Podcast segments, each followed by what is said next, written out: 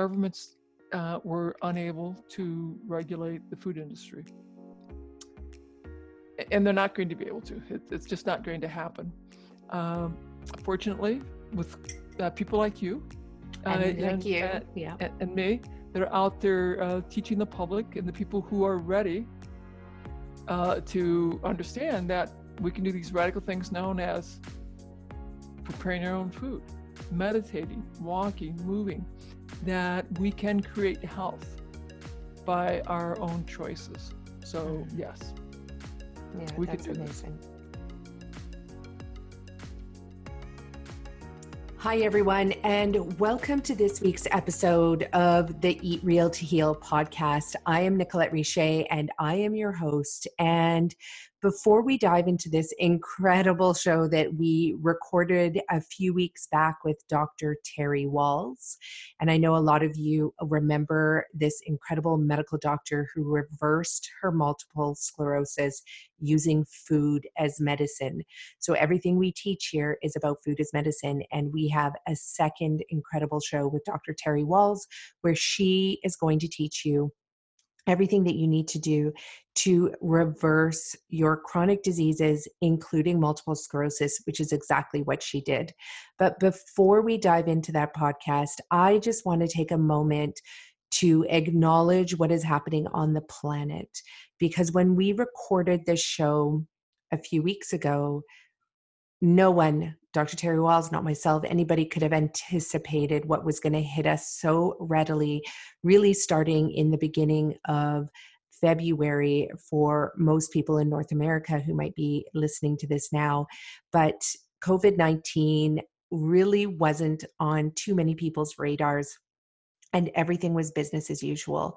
But things have changed drastically. And I just want to give you an update on where we are at and also just to reach out and say that we are feeling so deeply for all of the entrepreneurs that have had to shut down their business which includes ourselves. We had to shut down seven sorry five of our restaurants and all of our corporate operations for our education just because without any revenue coming in there's no way we could keep our staff on. And it was the hardest thing for us to do to, was to really have to temporarily lay off all of our employees which we don't even know what temporary means in this day and age because everything is so unknown. But i've never felt something so deeply sad for that day when we had to tell everybody that it was their last day. And that was hard, but I know that that's happening across the globe for everybody. So I just want to reach out to all the entrepreneurs because I know that many of you will not open your businesses again because you and just like us we weren't you know ready to have to fund our business for 3 months maybe 6 months uh, and through this pandemic and so it is going to be a great loss for so many people, but it's also going to be a huge awakening as well as many people pivot their ideas, their businesses, and enter into a whole new world. I believe this is an amazing time for creativity, for self reflection, for really tapping into what your values are. And then as all of this lifts that you step deeply into those places where you can honor those values that you've come to recognize and maybe which you have lost and forgotten during the rat race that we call human society. So, this time is a pause for reflection. It's a time for learning. It's a time for introspection. It's a time for being of service. So that's the second thing I wanted to say is thank you to all of those individuals, the individuals in our lives, the individuals that I'm reading about online that are going above and beyond and actually being of service to other organizations, to other individuals. Um, we have an Airbnb and a wellness center that we rent out when we don't have retreats going on. And you know, one of the things that Airbnb has done is they're putting $25 million plus an additional $10 million back into the pockets of people who have needed to rent their home. as part of just trying to have a mortgage and trying to own a little bit of real estate and trying to have a secure spot for their families. And so they're putting money back into people's pockets. But even beyond that, like truly the most magnificent work that I see happening is that, you know, these Airbnb hosts are actually opening up their homes for free to front line workers.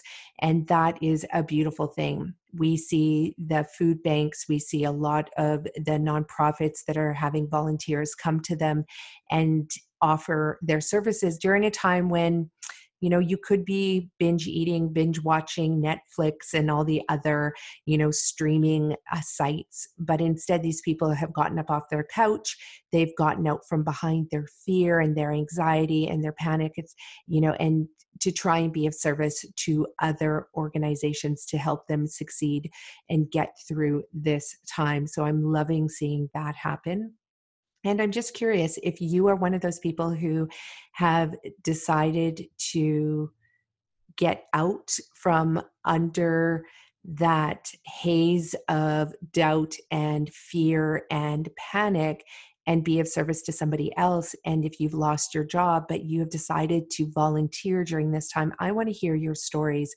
because we need to share those stories because truly that's when literally the village comes together. We are a collective global village with smaller pockets of villages. And, you know, it's really the village is what makes our societies strong. We are only as strong as our weakest link, I believe. And so when everybody rises up and they put their best foot forward, their best face forward, they put their hearts forward in lieu of everything else, that is when we see societies heal that's when we see communities come together um, based on on similar values and really this is where we can see the change that we do need to see in the world. So share those stories with me because i would love to hear them. If you know of somebody else out there that has just done incredible things to support an individual in their community an animal in their community a business in their community anything please let me know because we want to share those stories on our podcast. Now, of course, we have to address, and I want to address all the individuals that have family members that have been afflicted by COVID. And of course, all of those members of society, our global society that have passed away suddenly as a result of this illness. My heart goes out to all of the families and friends and communities that have lost someone to this virus because of the fact that it just came on so fast, so suddenly. Yes, it could have happened as a result of influenza and the everyday flus that we are, you know, um, that we're aware of that can affect us. But at the same time, when it's something like this, it just makes it that much harder because of the fact that it truly is so unexpected and because it's a global issue that's happening. So it's not just happening, you know, to people in North America, but it's happening to people in every single country on the planet right now. So my heart goes out to everybody and I am so deeply sorry for the loss that you are experiencing during this time because it's already hard enough to not have work, to potentially be losing your business, to be laid off from your job, but then to have something like that that happen as well. It is a double whammy. So as we move forward, I want to thank everybody for continuing to self distance because this is so crucial that we do that. And for anybody who doesn't understand why we need to self distance or self isolate or at least be away from other people, no matter what term you want to give it, but we need to do this to flatten the curve. We need to do this to take the strain off of our healthcare clinics and hospitals, and especially to take the burden off of our healthcare workers who are right now just working 24 7 around the clock um, to be able to help people who have their already existing chronic health conditions, but then also to help the individuals that are now afflicted by COVID 19. So it's a double whammy to them as well. And I just want to say thank you to everybody for continuing to do that despite whatever you think COVID 19 is about. Maybe you're not taking it seriously. Maybe you haven't, um, you know, thought that self distancing is important and that it's not going to do anything. But we do know that it is helping to lessen the impact of this pandemic. So thank you, thank you, thank you for continuing to self distance until, you know, really governments and our leaders um, are able to turn around and say that it's over and that we can connect again in person, face to face.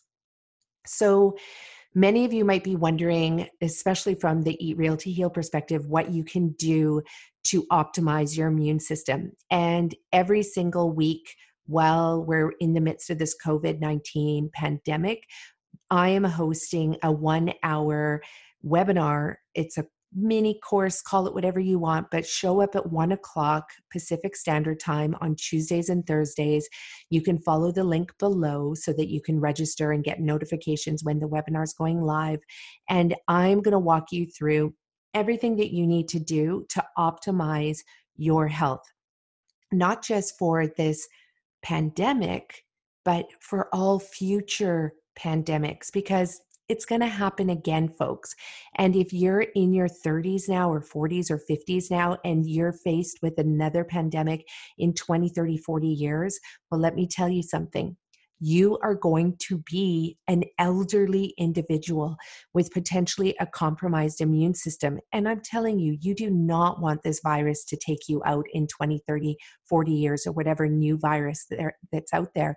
You want to have an amazing immune system. And the only person that's in charge of creating that and giving that to you is yourself.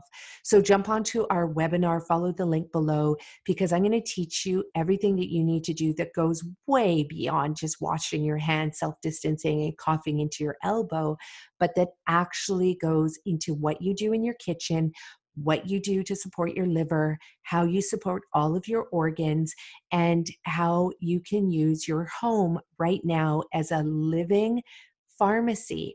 You have control over this, and I'm going to teach you how and walk you how to do that. So sign up for that webinar. Can't wait to see you online. Now, the last thing I just want to finish with is take this time to learn, please. Take this time to learn because you may never be given this time again, or at least not for a long while, where you have the opportunity to either numb yourself out right now, or you have the opportunity to pick up a book. Or you can get a book on Audible or any other digital download um, online through Amazon, through your local bookstore. They probably have digital uh, downloads for you, but learn something about what it takes to optimize your immune system. So if you don't want to learn it from me, learn it from a book. Learn how to cook a plant based whole food meal that doesn't have any refined sugar, refined salt, or refined oil in it. Learn a new recipe, make it for your family, or if there's kids out there listening to this, make it for your parents. Like, get involved in understanding how to turn your kitchen into a local pharmacy. Okay, and pharmacy that's spelled F A R M A C Y. Also take this time that if you're one of the many people who have attended our retreats or you know signed up as a client and they've said well i don't really like vegetables i'm here to tell you that if you just take the time to find a recipe to prepare your vegetables in a certain way that will feel good to you that will taste good that the textures will be right maybe you want it raw maybe you want it cooked maybe you want it baked or steamed it doesn't matter. But you just need to find a way to truly love eating fruits and vegetables in abundance because that is where the foundation of optimizing your health comes from. It's the foundation of reversing chronic disease. It's the foundation of optimizing your microbiome and so much more. So please take this time while we have time to learn, learn a new skill. And again, if you learn something, take a picture of it, take your picture of yourself in action, send it to me because I really want to know what new information, what new skills you're acquiring. And then you can, I can share what you've learned and what you've done with our collective community and all our listeners on the Eat Real to Heal podcast. And then they can learn from you. So let's allow that information to flow through all of us during this time because it is the way that we're all going to learn how to eat real, to heal, and how to live a long, vibrant life free of chronic disease. Okay, that's it for now. Let's jump into this amazing podcast with Dr. Terry Wahls. Thank you so much for being here, and please share this podcast with everyone you know. Have a great day. Bye. Hello, everyone, and welcome back to our Eat Real to Heal show. I am Nicolette, and I am your host of this podcast where we interview scientists and doctors and healing heroes, humans on this planet that have gone ahead and decided that they wanted to reclaim their health, reclaim their life, kick the chronic disease, get rid of the pain, the anxiety, the mental health illness, and all the other chronic illnesses that they are suffering from. So, those are our true healing heroes when they decide to return to food as medicine and return to the principles of nature to be able to build resilience in their body and build sustained health what I love about these healing heroes is that when they take that action to turn their health around, they become an inspiration and a motivation for thousands of other people who get to hear their story. So, this podcast is all about sharing stories. And on today's show, I'm interviewing Dr. Terry Wahls again. She was on our show just recently, but because of the wealth of information that she has, we knew we had to bring her back. Not only that, but she has her new book that is out. It is based on the protocol, the Dr. Terry Wahls protocol, and she just dives deeper into all of the tools and resources that you need to be able to succeed in reversing your multiple sclerosis, in reversing all the symptoms of any other chronic disease that you have, whether it's an autoimmune disorder like type 2 diabetes or any other type of autoimmune disorder, could be heart disease, mental health illnesses. It works if you have infertility issues because ultimately, it's like the program that I teach, the Gerson therapy. It's all about rebuilding your body and rebuilding the self healing mechanisms in your body so that your body self heals from whatever it is afflicted with. So, your body has the disease as a result of your lifestyle, as a result of your diet and the stress and the lack of physical activity or too much physical activity. And what Dr. Terry Wahls is teaching in her book is how to be able to use your kitchen as your local pharmacy to be able to reverse multiple sclerosis and the host of other chronic degenerative diseases that are out there. Now, she did it herself. She was for years in a wheelchair, not able to walk, and really the medications she was taking were not working. The treatments she was undergoing were not working. And as a medical doctor, to really turn around and have that epiphany that food is medicine and then want to research it and then apply it to herself and then to be able to get the results that she did is truly miraculous. It is amazing. And so she's an inspiration to other physicians, to other healthcare workers and health coaches, and ultimately to myself as well, which is why we have her here. Before we dive into that beautiful interview with her, let me just tell you about a few things that we have going on. We've announced our 22 million strong campaign, and this is where I, Nicola Richer, the CEO of the Green Mustache, and Richard Help, I'm going to be getting my ass out of my office chair from behind my computer, and I'm going to be sticking it on a bike. I'm also going to be running. So I'm going to be biking and running from Pemberton British Columbia, Canada, all the way down to California. My aim is that I want to meet Oprah because Oprah interviewed Charlotte Gerson decades ago. And she had her on the show, and Charlotte Gerson talked about the healing power of the Gerson therapy, which is food as medicine, which is all about plant based whole foods as medicine. Well, that caused quite a stir in the food industry and food lobby groups. And so I think it's perfect timing for me to connect with Oprah again as someone who has been teaching the Gerson therapy for the last 12 years, researching food as medicine for 22 years, and I was directly trained by Charlotte Gerson. She has since passed as of February 10th last year, and I want to honor her legacy by continuing to spread the Gerson therapy message, but also by continuing to spread the message that food is medicine. So I hope you all join me on that tour. We're going to have links in the show notes. We're going to have links on our website so that you can find all the ways that you can support us, whether it's through sponsorship, donation, or by getting on your bike and riding with me or lacing up your running shoes and running with me at any leg in this journey from Pemberton all the way down to California. We're going to be stopping in hospitals and schools and um, health institutions of all kinds, plant based cafes, you name it. We're going to be stopping so that we can inspire and educate people to be able to turn to using all of the healing properties that are around us so the food and the sunlight and you know looking at soil regeneration and talking about all these important topics so that we can really work together to secure food and healthy food for years to come for our communities and our global society. So join us for that. And now let's jump back in to the interview with Dr. Terry Wahls. Thanks for being with us. And you know what to do after you listen to this podcast. Send us a note, tell us what you thought about it, but also more importantly, share it with those people that you love, that you know are afflicted by a chronic degenerative disease or those people that you know aren't living the lifestyle that is going to be able to prevent an illness. So they may not have it yet, but you know that if they continue to eat the way they do and live the way they do, that it's just a matter of time. So send them this podcast, inspire them to start taking action today. Welcome back, everyone, to our Eat Real to Heal show. I am Nicolette, your host of this podcast. And once again, we have the incredible Dr. Terry Wahls on our show. Welcome, Terry, back to our show. Oh, thank you so much for having me. Yes, it's always a pleasure chatting with you because of the fact that there's two aspects that I truly I'm just have always admired about you since I saw your TED Talk. One was that you are a physician and you have this scientific background and you're excited about the biology and the chemistry and the biochemistry, and that really shows.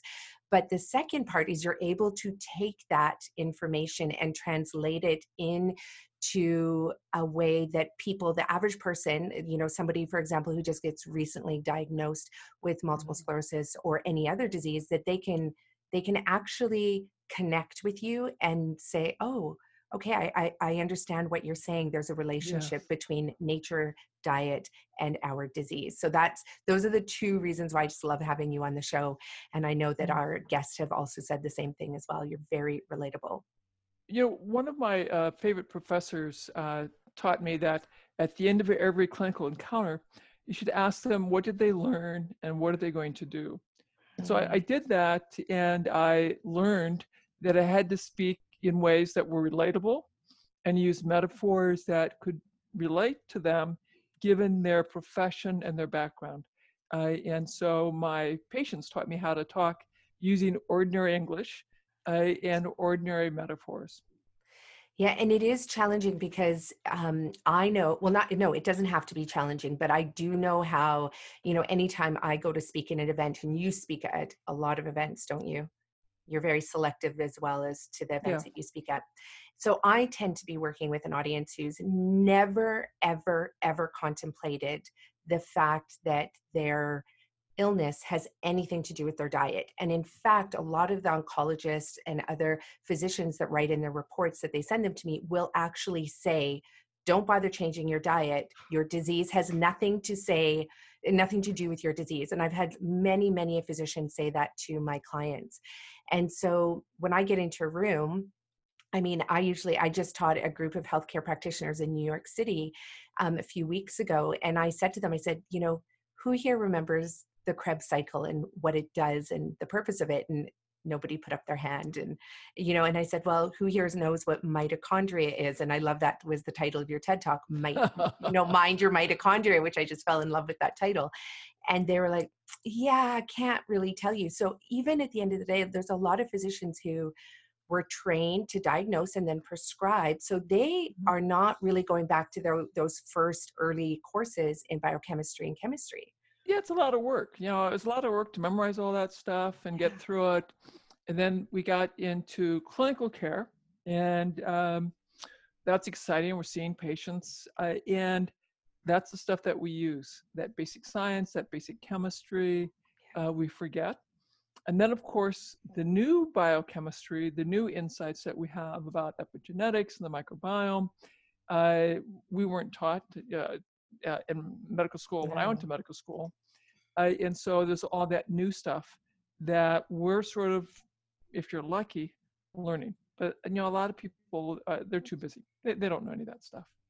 Right, and for you know getting in front of an audience and when you're speaking to a group of physicians as well at a conference i mean are you diving deep just into the science or are you also you know taking it back a step and helping draw those analogies for the physicians as well you know i'm helping them uh, understand uh, so I, I, still talk a lot of biochemistry a lot of mm-hmm. basic science so they know i'm not making this stuff up um, but i have to make it very relatable so that you can understand this if you're a neurologist a oncologist a rheumatologist a psychiatrist um, or a um, physical therapist occupational therapist so so i will do this uh, grounded in science, but I teach them the science as I go, assuming that they too have forgotten it. Yeah. Uh, because it uh, they probably have. Uh, and then I also spend a lot of time uh, talking about how you talk to your patients.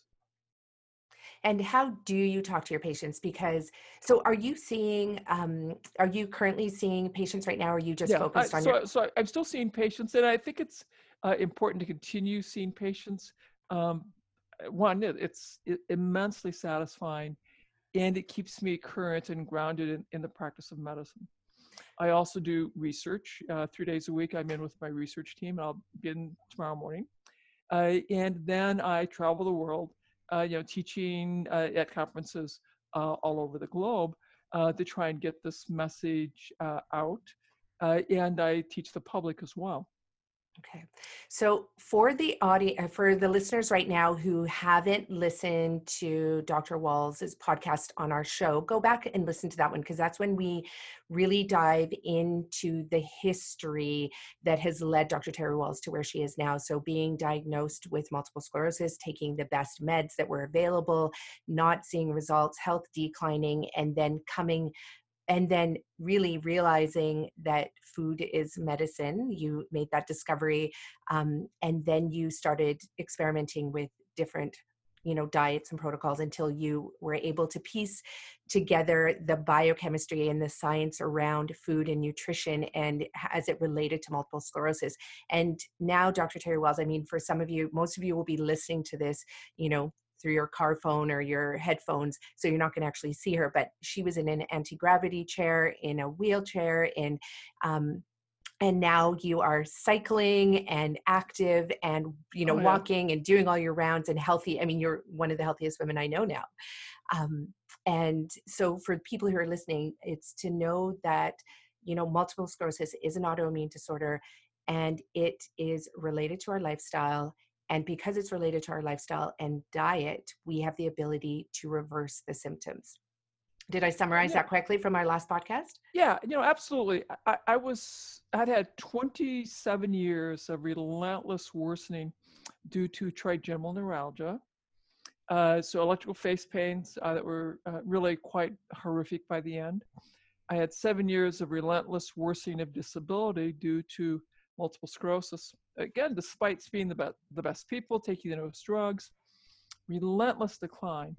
Uh, but fortunately, I you know, I'm a scientist, I'm a um, physician, I'm reading, I'm experimenting, and I create this diet and lifestyle program designed meticulously for my brain. And because I, I knew I had this incurable disease, I had no expectation that I would improve, no expectation that I was going to recover. I just wanted to slow down my decline as much as I could. And so I was quite stunned when I recovered and quite stunned as I was getting stronger and stunned as I'm walking again. And, and then even more stunned when I get on my bike and I'm biking. You know, my kids are crying, my wife's crying, I'm crying. And then I bike 18.5 miles, and then we're crying, we're all crying again. Mm-hmm. And of course, this changes how I think about disease and health and it will change uh, the way I practice medicine, and it changes the type of research that I do. Uh, in fact, uh, this is now uh, my uh, focus of research. and that's the part that truly amazes me that I think that I mean even just that you know when you say you were you know walking and crying and biking and your family's crying and you're realizing that you're getting better this is the part that i would have loved to be able to dive into your brain and experience those emotions and okay. and everything well because well, of right? Like can we go there? Because that must have been massive because here you this must have been a paradigm shift for you. You know uh, when you have a progressive illness neuro- neurodegenerative disease you probably any progressive illness that you know is incurable one of the strategies is you go through anger bargaining depression and then you finally get to acceptance and so i accepted that i was going to be bedridden demented, and quite possibly living with intractable pain. Um, so as these uh, pains turn on, light triggers the pain, sound triggers the pain, uh, a breeze on my skin triggers the pain, touch by my children trying to comfort me triggers the pain, and I'm trying to hold still as they're comforting me and not grimace because I, I don't want them to think their touch is painful, although it is horrifically painful. Uh, uh, so, it, it, and in 2007, I, you know, I can't sit up. I'm uh, beginning to have brain fog. My pain is more, much more difficult to manage. I uh, have, dis- have discovered functional medicine. I've taken their course on neuroprotection. I have a longer list of supplements. I've already been on the paleo diet for four years. Uh, and then I had this really big aha like, what if I redesign my diet based on what I was t- doing the supplement form? So, again, that's mm-hmm. several more months of research, and I do that. And so on December 26th, I start this new way of eating. December 26th, like the day after Christmas. The day after Christmas. Okay. You know, yeah. it, and it's and it's it's still a paleo diet. I'm still avoiding the same things, yeah. but now I've, I've ramped up my greens. I'm uh, eating only uh, uh, organic meats. I, I adding liver for the first time. I'm adding a lot more cabbage, onion, mushrooms. Uh, and so, first thing that I realize is, you know, so at the end of the month, my my pain is gone. And then I realized I, I'm not as exhausted. And then the next thing is, I can sit in a regular chair at, at supper. I mean, I, I can sit, I can sit up at the table. Um, and then I, um, we're about two months into this, maybe it was three, I have a letter to mail. And I, I decide that I'm gonna, I'm gonna walk down the hall and mail my letter instead of taking my wheelchair. So I grabbed my walking sticks and I and I walked down the hall and my colleagues mm-hmm. are, Dr. Wahls, you're you're walking. You know, four years earlier they said, Dr. Wahls, what happened to you when they saw me in that wheelchair for the first time? I and you know, so I, I start walking with my walking sticks. Then I need, I don't need them. I'm walking around the hospital and I can walk around the block at my home. And know, it's probably about uh, four months into this way of eating. And I'm mentioning to my wife, like, because eh, I really like biking, and that was a big family thing that we'd done. I said, you know, do you think I could try biking again? Because it had been uh, five years, maybe six years since I'd been on my bike. And she said, well, you know, maybe if things keep going well, maybe this fall we can try. And then two weeks later, it was Mother's Day. And I decided I wanted to try riding my bike. So I was, I was in the garage and I, uh, uh, my son, who's six foot five, almost six six, was riding my bike. So I adjusted the seat. I you know, put it down, down, down. My kids heard heard me in the garage they come running out they grab the bike from me like no no no mom mom you can't you can't risk that we don't want to lose all this progress you made so they're crying uh, jackie comes out and uh, we had this emergency family meeting. Should I bike? Should I not bike? Now, uh, fortunately, what Jack decides is she'll have my son, uh, this big strapping boy, run on the left. My daughter will run along in the right, uh, and she'll follow on the bike. And we walk the bike down. We stand next to the curb. I get my leg, you know, we're all ready. And Jack says she's watching for the traffic. She'll give us the all clear sign. And she says, okay.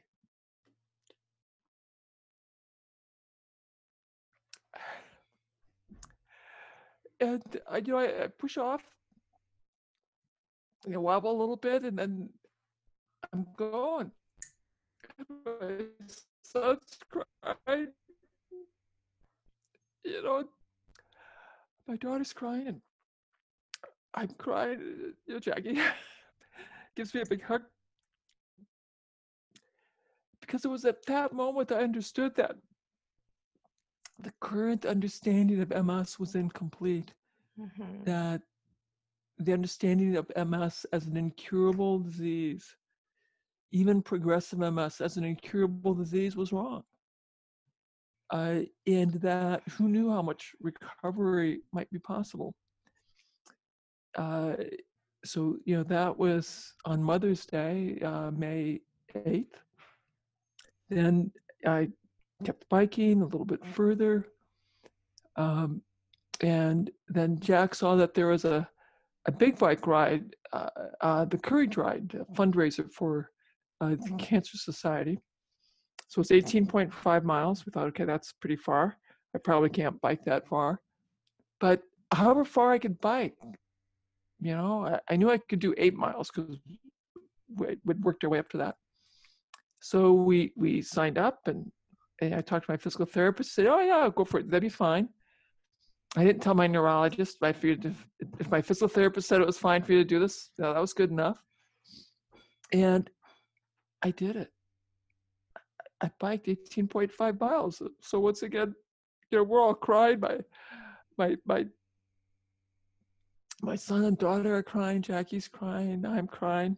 I'm pretty tired. But I bet. Um, and again, it was so clear that how I practice medicine uh, changed. I, I, after that, I I spent much more time talking to my patients about what they were eating, what they were doing, um, and as I got people fired up about eating vegetables, fired up about walking, and fired up that yes, they could change the trajectory of their health what, what I saw was people were needing fewer and fewer drugs. I was getting people off drugs. The residents in the primary care le- clinic were like, yeah, that they couldn't wait for me to go talk to their patients because they knew I had this amazing ability to inspire even the most hardened, grizzled, uh, cantankerous lady or gentleman mm-hmm. to get them willing to see that it's possible they could improve and uh, so we, we, saw some remarkable transformations uh, in that clinic.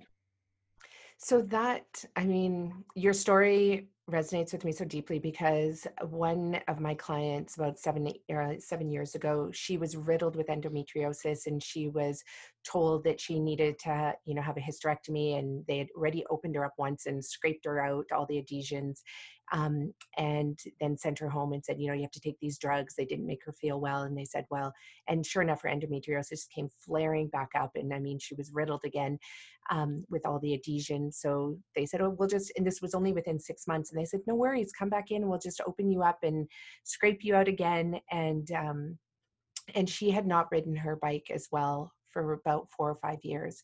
And so she did our therapy, which is very similar to yours. And for anybody that's listening, I know you heard, you know, Dr. Terry Wahls say, mention um, you know, or you know, healthy um, organic meats.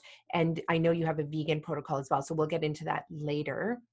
But you know, she did our protocol, um, which is fully plant based, and you know, all the greens and fruits and vegetables and everything else that you need to rebuild your mitochondria and you need to rebuild your health. And but that was the thing is that when she healed and it, took about three months, but she was, after three months, she went from crawling from her bedroom to her bathroom and with two young kids running around and she couldn't take care of them to being able to stand in the kitchen prep all her food on her own make you know everything that she needed to do and um, after she was done the therapy and fully healed that was the first thing she did is she went on a bike ride with her girls and she came back with tears streaming down her face.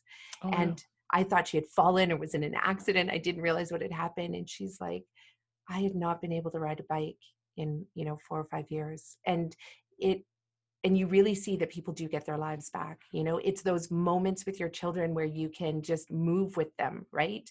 That Absolutely. are so profound. So when you went back to the clinic and you started teaching patients that what did that look like for you? Like how did you well, even start this?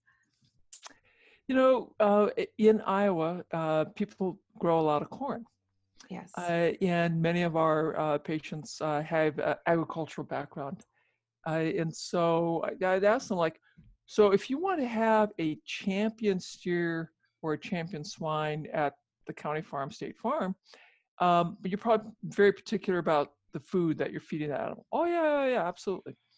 Uh, and so if you want a blue ribbon or a champion steer, you got to give them champion quality food. Absolutely. Well, if you want championship health, we have to start giving you food that would give you the championship body that goes with that. Oh, uh, and so they could relate to that, or they could relate to if you don't test the soil and uh, fertilize the soil, you're not going to get a high yield on your corn. Uh, they could relate to that. Mm-hmm. Or if they're in the mechanic world, I would ask them, so what would happen to your engines if you poured in uh, corn syrup in the engine? Would that gum up the uh, fuel line at all? Oh yeah, hell no. Yeah. If you had a Ferrari, would you be pouring that corn syrup into the gas line? Well, no. Well, you know, the same things are happening to you. And um, what you need to know is that uh, life is self correcting uh, chemistry.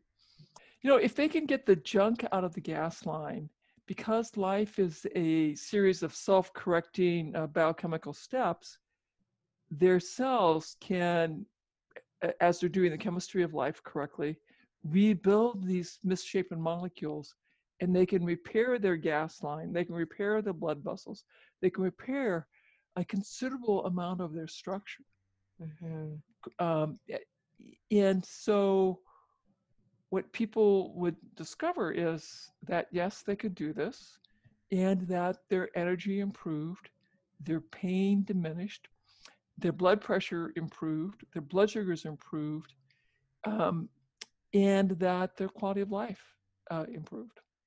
And you were okay. So these consults that you're having with your patients, are they a typical doctor-patient consult, like in the typical seven and a half minutes yeah. to 15 minutes? So you're well, yeah. The VA uh, was a little bit longer, so we got 20 minutes. Oh wow, that's impressive. And and that's with the residents. So that, I only have about five. Okay. Because the oh, residents wow. are you know doing their their spiel, and then I get about five minutes to tell the story, do the inspiration, and make a suggestion. Then the resident uh, follows up on that. And so in this, so this is really critical for everybody that is listening because I think that this is, I feel it's the answer to doctor-patient relationships across the globe. That you go into the appointment, you have a sense of who these individuals are like you know a little right. bit about them. You know if they love cars you know if you they love agriculture you know if they're you know you are relating if they're teachers i mean I, I i know their occupational background exactly. so so that's so that's what you need to know. Awesome. So you need to know their occupational background. Their age is helpful too because then you can put it in context right of the right era. Right.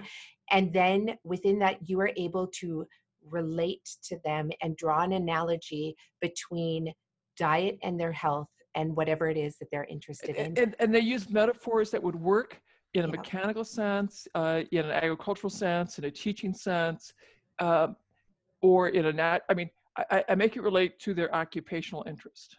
Interesting. Yeah. That's, I mean, it's brilliant, right? Because, I mean, it just, number one, it shows you're listening and that you care and that, you know, you are able to have that breakthrough with them. And then did these individuals, and I'm sure this applies to the residents because the residents are standing around listening to this as well. At any point, do any of these individuals feel that you were misdiagnosed, that you didn't have MS? Because I hear that a lot of times when my clients heal. And did anyone, um, potentially feel that you were just in remission at this point when you start teaching people? So, yeah, all over the globe, you know, when I first started talking about, you know, MS can be stabilized and reversed, you really have to address uh, diet and lifestyle. Huge pushback in the neurology neuroscience community. Uh, they uh, said I, I, clearly never had MS because you can't recover. The dramatic improvement that I achieved is just does not happen. My physicians were incompetent. Uh, and so the University of Iowa was thrilled that I, I went to see some of the best MS centers in the country so they couldn't be uh, accused of incompetence alone. And, so my response to that is, okay, let's say that somehow all of my neurology physicians were incompetent and I didn't have MS. Then we have the fact that I've done multiple clinical trials where we prospectively verify their diagnosis, enroll them in the trial, use my protocols, follow them, and see the outcomes and have consistently been able to show statistically and clinically meaningful improvement in quality of life and function. And you know, I'll be starting my fifth trial. Which is so impressive. Even if, even that if, is impressive. So even if, you know, I didn't have MS, I had something else. Even if that was true, the, fa- the, the most important question is, have I helped others? And have I done it in peer-reviewed, published clinical trials? The answer is yes. Mm-hmm. We have many papers out there. And then we could go to what are other physicians experiencing when they treat their MS patients using diet and lifestyle principles that I teach. And they find that their patients improve and their quality of life improves and the clinical outcomes improve. And then we have the millions of followers that I have who are coming in, contacting us every week saying that they have their autoimmune condition that was um, could no longer be managed, and the physician says, "Look, there's nothing else I can I can offer you." And fortunately, someone tells them about me, and they read my book and begin implementing the concepts, and they discover they have less pain, they have more mental clarity, a better mood, and then they discover that they got to start reducing their blood pressure meds because they're getting lightheaded or they have to start reducing their blood sugar meds because they're they're they're getting lightheaded because they're hypoglycemic. Yeah. And they realize that they're not taking their pain meds because they have so much less pain. And then they go see their specialist who says, "Damn, I, you almost have made a mistake because you you don't really qualify meet criteria for this disease state anymore and i don't know what what's going on but you better keep it up and so some of these physicians reach out to me and say, at first I thought it was crazy talk that you had, but I, I now I'm telling my patients to get your book. That is amazing because I know in Canada, I don't know I'm I'm really curious about this. The fact that we have, you know, socialized medicine up here that is, you know, been around for a long time, thanks to, you know, Tommy Douglas and all the policy work he mm-hmm. did, that, you know, people just go to the doctors and you don't have to wait in too many lineups and you get your prescription, you go home and and nobody's really questioning the medical system the way that it's happening in the states. We know that americans spend way more on alternative healthcare than canadians do. We know and part of that i think is because of the high medical expenses yeah. right and the bills and the high insurance and everything like that. So i you know imagine that people have a um, anyway, they're just uh, maybe more curious into uh, all the alternatives.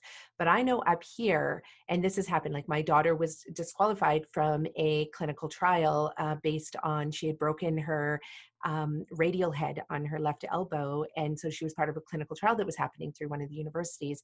And she healed in six weeks versus the one year and you know my kids have been raised on plant-based whole food diet high nutrient intake clean food yes. it's all organic and so they said well we have to disqualify her from the study because she's an outlier and i said don't you want to ask me what she's doing? And they're like, no, that's okay. Nobody asked me. And I said, well, you should ask me what we do differently and why she potentially is not like the other children in the study and all the thousands of people that have been studied before this moment and Yeah. so and i see it along a lot too when when my clients because i'm not a medical doctor so i have to work with the physicians and they get all the tests and they do everything and they see the results they see the client come in on all these meds or be put on all these meds then they Mhm. come to us and do our program then the patient the d- physician has to say well you don't need these meds anymore you don't qualify for them because the symptoms are gone so then they're off their meds but I can tell you this very few doctors have asked Yeah. my clients or asked me, like, hey, what are you doing?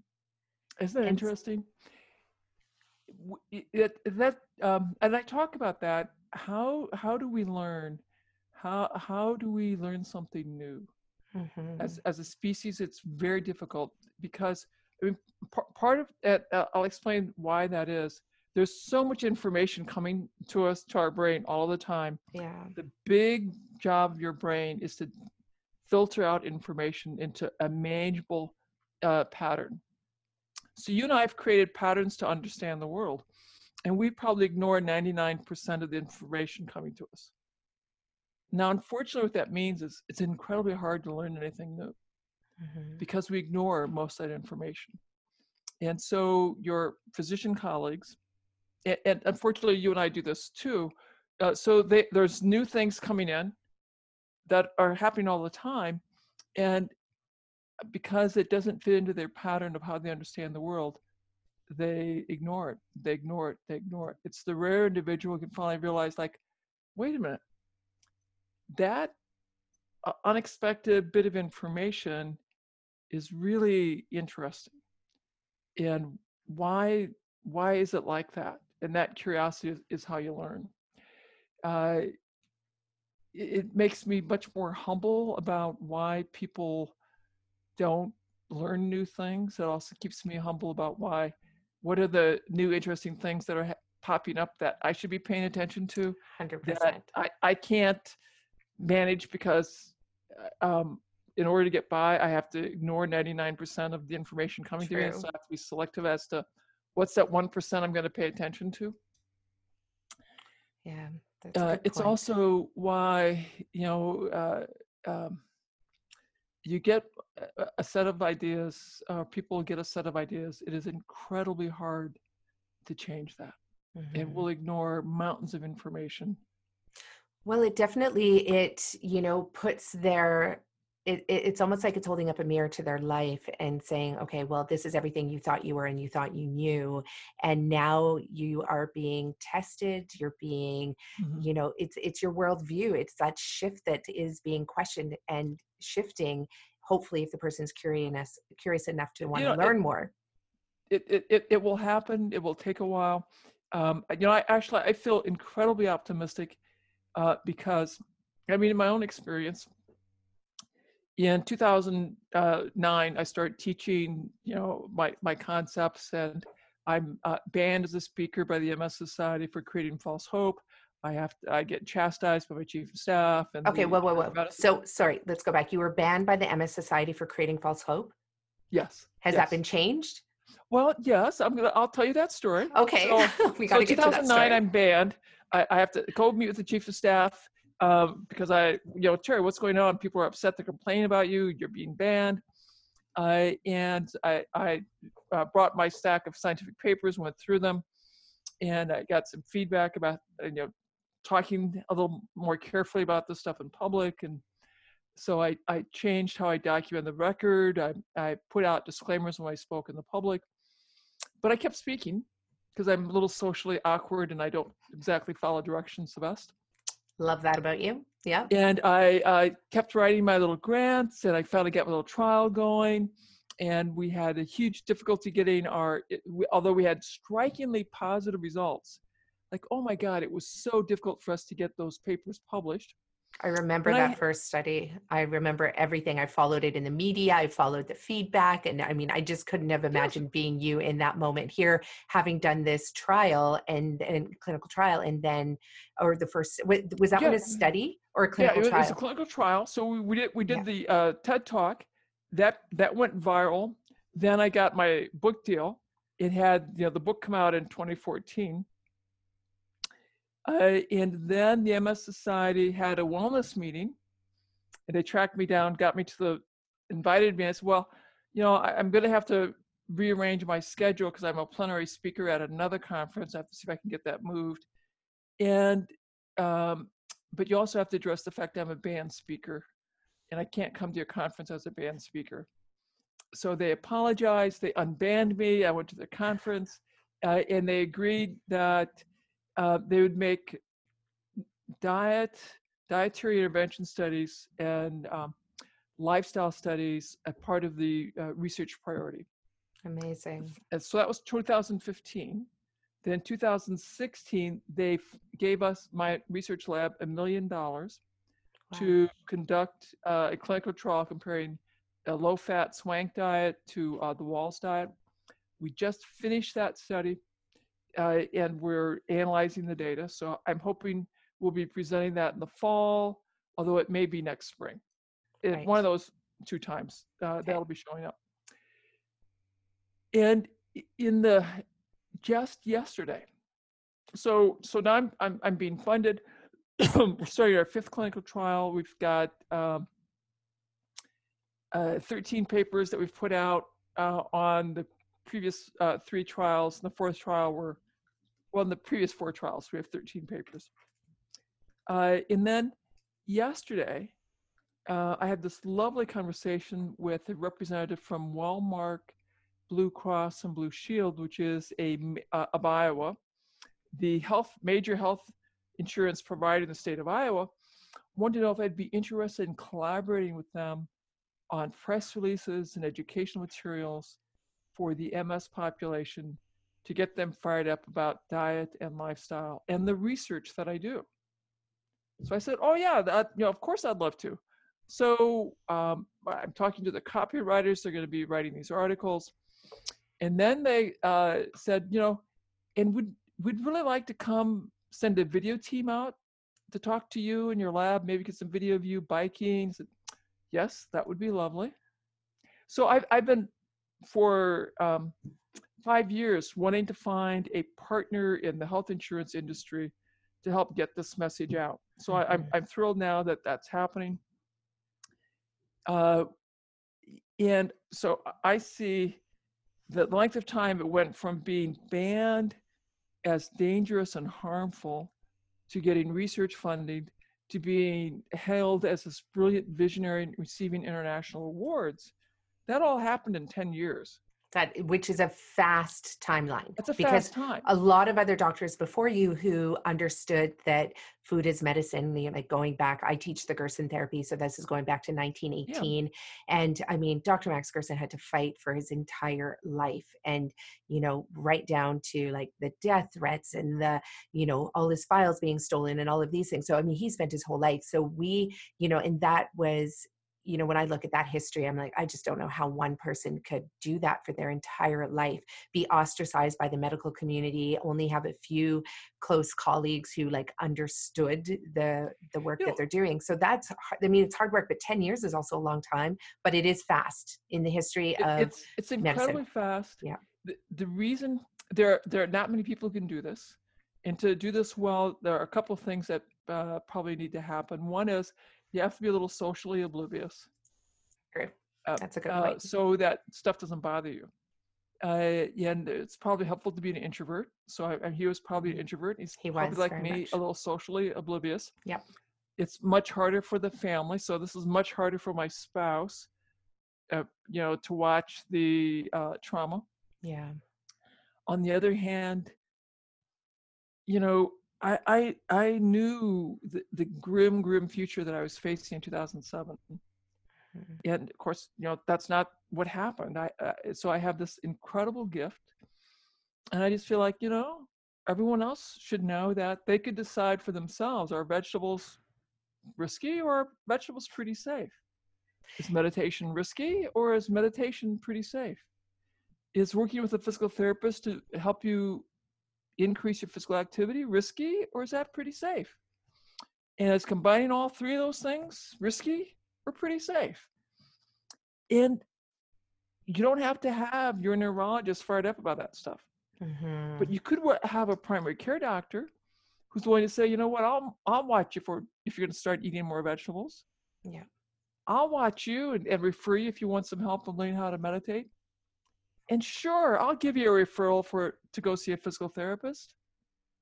So your primary care doc can be all the support that you need. Right. And that this doesn't have to be a either or. Either you do the Wahls therapy or you do drugs. You can do both. Mhm.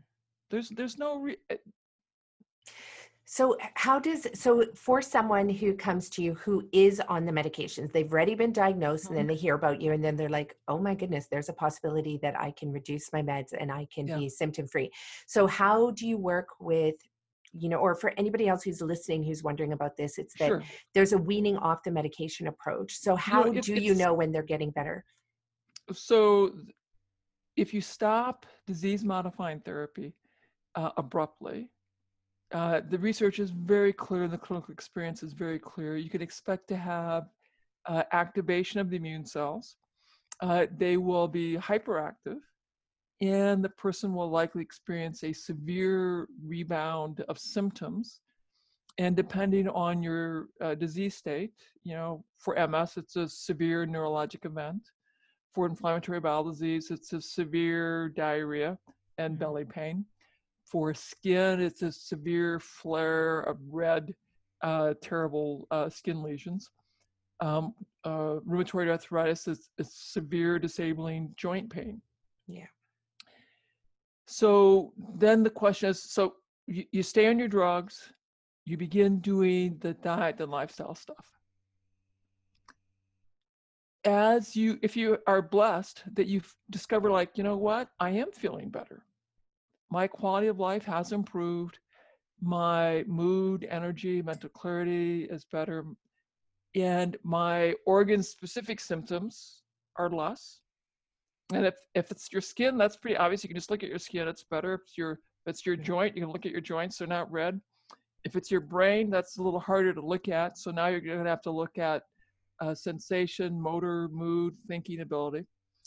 Uh, and your uh, specialist would probably know what are the uh, lab in uh, x-ray monitoring that they could use to assess uh, for disease activity Mhm. and they could say like well you know the standard assessment interval is every six months or every year or every three months again depending on your disease state and the severity of your symptoms and they'd be able to tell you that well clinically your disease is inactive and biologically by the measures that i can assess your disease is either active or it's inactive or stable.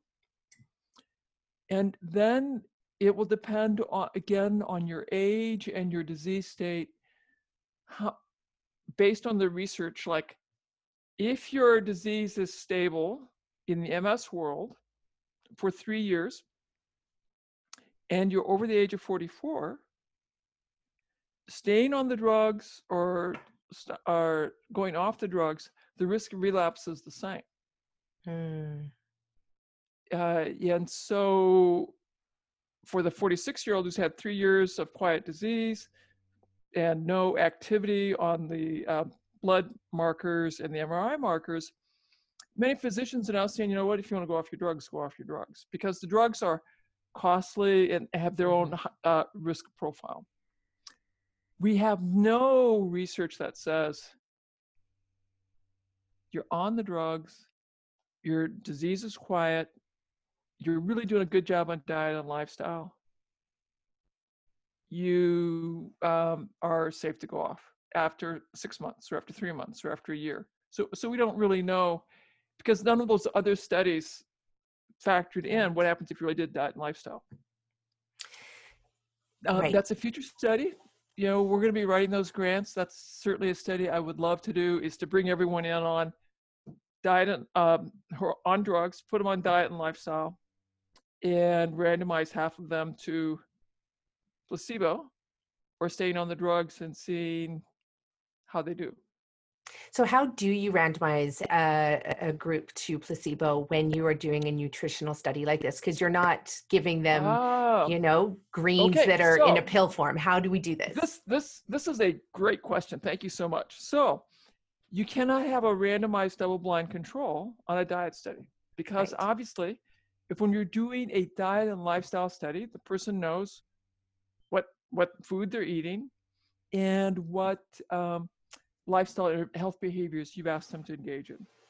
So now you can do a controlled study where I bring you in, give you my food intervention. I could randomize you and say, I'll only train you after six, after the interval period, say six months or a year, and half of you have to wait. So that's Right. called the waitlist control. And if the author's written a book, they'll say, screw you, I'll just buy the damn book. Well, that's what I was going to ask next, right? Because if I even knew I was part of this, I'd start Googling and, you know, Yeah, figure out yeah. what is this So protocol? That, that's what we found. Uh, we tried doing a waitlist control, and I found like, oh my god, this is so hard because people Yeah. like screw that, I'll just buy the book. So then the next thing we did was, uh, and this was a very controversial decision, was we randomized between two diets that are um, popular in the MS community: the Swank diet, which is low fat, and the Wahls diet, which is the um, modified paleo diet. Right. we observe people for 12 weeks then we randomize them and then we bring them back uh, repeat the measures and they have a lot of support from us for that first 12 weeks. Then we ask them to continue without so much support the next 12 weeks uh, and we measure them again. And so we'll, we'll be able to see does diet improve things over the observation period and then is one of these two diets better than the other Right. Because they're both diet, they're both diet protocols. Right? They're both So- diet protocols, and they're both and they're both popular within the MS community. So, uh, and we don't really know which one is better. So, you don't have the dropout at randomization. right. The the next study we'll do will probably be uh, the Wahls diet versus the dietary guidelines diet, uh, and we will include an animal model to that diet, uh, there won't be an observation period. So so we'll try that next. Um, I, I think another study again that we'll be writing grants for is everybody gets diet and lifestyle. Half the folks uh, will get drugs. Half the folks will be taken off their drugs. Right. Um, and so uh, that will be uh, that will be a um, we'll see, we'll see if I can get funding for that. I think that would be a really interesting little um, uh, study. Uh, another study that you could do would be everybody gets diet and lifestyle. Newly diagnosed MS patients, right. half get drugs, half get placebo uh, at, at startup, and you see uh, how people uh, are at one year. The other study would be really interesting. Be you stop drugs on uh, people who are you doing diet and lifestyle. The challenge with stopping drugs is that we know that people have severe rebounds, hmm uh, and so that's that's going to be a, uh bigger safety profile, but it's an incredibly um, uh, important uh, question. Uh, and maybe what you end up doing is diet and lifestyle uh, for six months, and you have to demonstrate that you really have um, had a good clinical response to diet and lifestyle. Uh, and if you have, you stop the drugs in and uh, a randomized fashion with those who successfully implemented diet and lifestyle. Uh, and then you see how they do. Are your so the uh, subjects, the participants that are coming through these studies, are they? I mean, I'm assuming they're highly motivated to find an answer to their illness, right? Because they have MS. Now, are is there ha, because they don't follow it within a laboratory setting? I mean, they're obviously, you know, they're going home and preparing the foods on their own. Yes. Yeah. And you you teach them exactly how to prepare these foods and how to cook the foods. Um, no. So let me go back. In my clinics, Mhm. uh, the lifestyle clinics, we'd have cooking classes.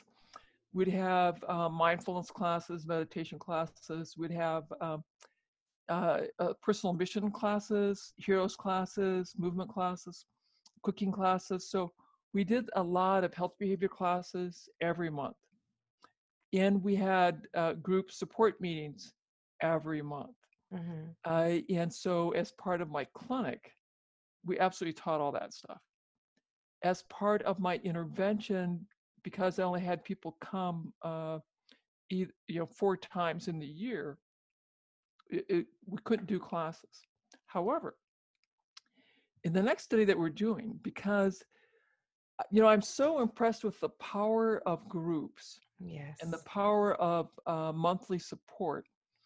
Um, it, it, of course, now this was took me uh, about eight months to get this through the IRB and to work out how we could do this. Um, we are going to be able to do group calls um, so that we could have the benefit of monthly uh, teaching and a monthly discussion about what are the challenges, what are the successes, answering questions, so that uh, people would have more success. You know, because from from my point of view, uh, the failure uh, or the success of our patients it has much less to do with did I order the right lab test, did I give them the right diet. It was really about their struggle to adopt and sustain the health behavior changes that I want them to do. And which is a, because which is applicable to also you know any drug trials right it's also getting people yes. just to comply with taking the drugs at the right time and for the length of time that they need it's complicated it is complicated getting humans to change their behavior is tough we yeah. we are we are wired for uh, pleasure we're wired for comfort uh, we'll uh, choose today's pleasures over tomorrow's future potential benefit. We will uh, choose avoiding loss of today's pleasures over tomorrow's future benefit. Mm-hmm. And so we have thousands of generations of hardwiring in our brain built to make those choices. So just because I spent five minutes telling you why you ought to eat more vegetables, yeah. which is what I did in clinic, it's very hard for people to succeed so how so do you we, get them to succeed? So um, what I've learned from my vets is uh, uh, helping them uh, have a much more uh, effective behavior change model uh, by helping them tap into understanding their purpose, their why. Great. And you know, and, and I ask them, is there something that you care or someone you care so deeply about that you would go into a burning building to save that person's life or that thing? No, look like, well, yeah, of course I do that for my kids or my wife or my grandchildren. Like, okay. So there's something that you would that you care that much about. And help them link now that their love uh, uh, uh, for that person, that mission to that's why they want their health. Is that and what would you like to be doing with your grandson or your granddaughter or your daughter?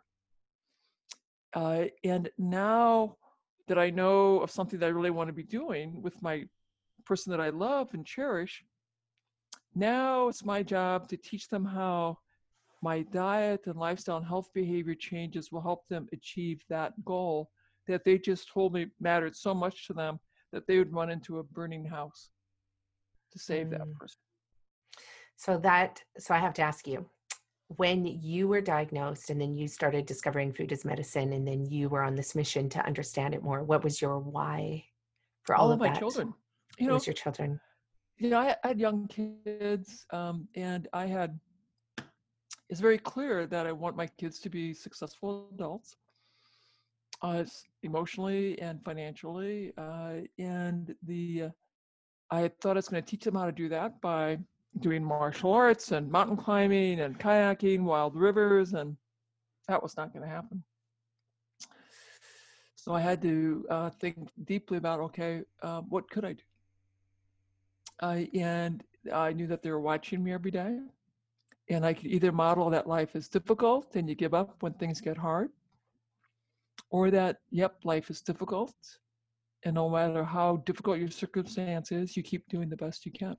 Mm-hmm and that my kids would have more responsibilities than their peers. I remember, you know, both my kids did this at about the same age. uh, they're really mad that they're having to do the laundry because none of their friends know anything about laundry soap or dryers or folding laundry.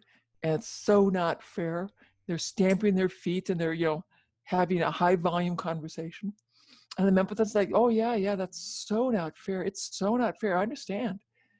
And, you know, I, I feel that way too. It's so not fair that I have MS, but I have to go to work every day, uh, you know, see patients and do the best I can. And life's not fair. And uh, I might feel sad about it and then I pick myself up and I go do my work. And you might feel sad about your chores, but you pick yourself up because these are your chores and you're doing them.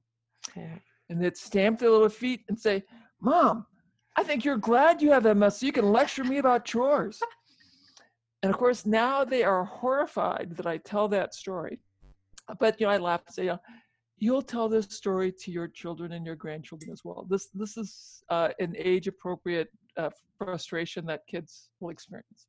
100% with or without having a mom with ms right? I mean yes. i my kids are they're in that place too. My oldest daughter now like loves having a clean house so she's motivated because she loves having a clean house not because i want it. And the other two definitely they stamp their feet. But it's i mean what i mean i personally think that kids nowadays anyway are not you know they're not out there farming and hauling hails of you know bales of hay and you know sticking their arms you know in you know to support the, all the vet care that need, needed with animals and all that labor and everything. And so kids, I think they have it easy on a lot of sense, on the physical sense, maybe tougher on the tech side. You know, their little brains are being, yeah. you know, um, hijacked. Worked, hijacked. Hijacked is a good word for that. So yeah, but I think it's I think it's great for these kids to have these physical chores that they have to do, like cleaning bathrooms and doing laundry. And I, I think it's I think it's really important for them to have. Uh, chores that are meaningful that contribute to uh, family um, family needs. Uh, I think uh, um, my kids had to help uh, prepare meals. Uh, you know, beginning, uh, you know, they were doing this at fifth and sixth grade. That one meal a week, they could pick out the recipe, and they were cooking with a lot of help, and of course with steadily less help. And so now, both of my kids are very comfortable shopping, cooking, making menus and they both understand that you know recipes are, are merely hints simple suggestions and that you and they're both very comfortable with okay i have this is what i have on hand and now I, i'm going to throw together a meal that's caribbean inspired or indian inspired or southern inspired with the ingredients that i have on hand uh, in in either my freezer my refrigerator or my garden um, these are vital skills that we parents should be teaching to all of our children so they could be successful adults. A hundred percent. And I imagine that you have patients, and I think this is a really important piece about your protocol, is that when somebody comes in and they have been diagnosed with MS, I mean, their families can eat the same meals, right? You're not preparing multiple meals in the house, are you? Uh, my recommendation is that this is a family intervention. Right. Uh, you know, we discuss how uh, uh, the, the, processed food industry is designed to create cravings and addictions. And so these foods that we've agreed are potentially quite harmful uh, to the uh, child that we're treating or the adult that we're treating. it will be far more successful if they're removed from their eating environment. So get rid of the harmful foods, have more of the foods that are healing, and that's what you eat. And so this is a family intervention. Now, if someone who's not affected by the illness wants to have an indiscretion away from the eating environment and not talk about it, that's their business. But you don't come home and say, like, oh my God, I had the best pizza and beer with my friends last night. It was incredible. It was Chicago deep dish amazing crust, amazing cheese, and the beer. Like, oh my God, this, you, you know, that's torture. Yeah. So, uh, and we laugh and we joke, uh, and uh, and then acknowledge that you know families figure out different levels of this is what you do. Some families are like, if it comes in the house, I'm throwing it away. Or if it comes in the house, it has to stay on, on that shelf or in that room. You have to eat it away uh, so every, everyone's going to negotiate that um, restriction to work within their family. That's an interesting word, the word restriction, because one thing that I've definitely changed because I see so many clients that come to me that have been on these elimination diets and their illness is still present you know if they eat a little bit of anything that's not part of whatever the practitioner or whoever said you know stay away from this stay away from that i mean their disease flares up right away which shows to me that you know maybe that the body isn't really healed. Whereas when we teach about nutrifying the body through an abundance and diversity of these incredible whole foods all of a sudden they can actually they overcome their allergies they overcome everything. So mm-hmm. it is a, is something i'm trying to shift with my clients. It's getting to think about the you know 150 to 250,000 different plant species that are edible and to think why not try new things like you know some people have never had turnips and some people don't know what celeriac root is and some people don't know you know even like people who have never even eaten beets or you yeah know. you know i um i've had this uh, big conversation over uh, my goal for everyone is 200 plant species in a year and they're like oh my god that's impossible so well this is a wonderful, wonderful family activity. Start yeah. a spreadsheet and uh, keep track of every day what are the different plant species you're having for your teas, your spices, your vegetables. And then over time, if you get the whole family on board, your kids will likely get more excited, like, oh my God, what is that funny looking vegetable over there? We should bring that home. We got to try that out. We'll add that to the list. What are these different spices? And it makes it much more interesting, much more engaging. Mm-hmm. I love that. That is a really you gamify it, right? That is exactly you gamify it. Yeah, I love and, that. Whatever we measure, uh, we we can begin to change that behavior. Yeah. And when we uh, decide that we're going to add diversity, we're uh, adding to the information the signals that speak to uh, our genes that are turning on and off, we're adding to the information that can help me process and eliminate uh, toxins. We're adding to the information that helps me uh, optimize and tune up uh, my cellular efficiency, the signals uh, for repairing and healing uh, my blood-brain barrier, my synapses. Uh, so lots of reasons to have the diversity. And again, if I if I think about Brunhilde and Beowulf, you know, thousands of generations ago, uh, there's plenty of evidence that our ancestors would have had, and it didn't matter if our ancestors were from Europe or Africa or Australia or Asia or the Americas, they were probably having 200 plus plant species that they consumed in a year. Exactly. And of course, it was you know local, seasonal, and it varied with the seasons and with their own personal migrations. Uh, but they had tremendous diversity. Yeah, and and I know for people who are listening that you're probably thinking, oh, I get diversity as well. But for anybody who's on Keep a standard track. American diet, you know, like you're from corn central USA, you know, you have such an abundance of corn. But for most people in the world right now, they who are who are living standard American, standard European diet, I mean, they're not eating yeah, more it's, than it's five corn, different ingredients, peas, right? Corn, peas, carrots, potatoes, onions, green yeah. beans, and then they're pretty stuck after that. Yeah, and then maybe the other stuff is like wheat and sugar and oil yeah. refined oils and refined yeah. salt and refined sugar so there's not much diversity in the north typical north american diet and that's what we're saying we need to change that like you need to get to the produce section you need to you know look at look at it as a fun game where you're you know turn your head just even one degree to the left or to the right and you might actually see a vegetable there that you've never even eaten before and just put it in the basket google it figure out how to make a recipe with it and then you know Correct. away you go right it doesn't have Absolutely. to be hard and then you could go down the tea aisle like okay let's try some of these herbal teas and be the ingredients like oh my god there's a bunch of interesting little herbs there and teas uh, and it, you know, so that's a such a pleasant easy way to add more uh, diversity into your diet Amazing. Let's chat about your book because you have your new yes. book coming out, which is the all new and improved um, Dr. Terry Here Wahls Gerson. So get the uh, Yeah, hold it right up there. The Wahls Protocol, amazing.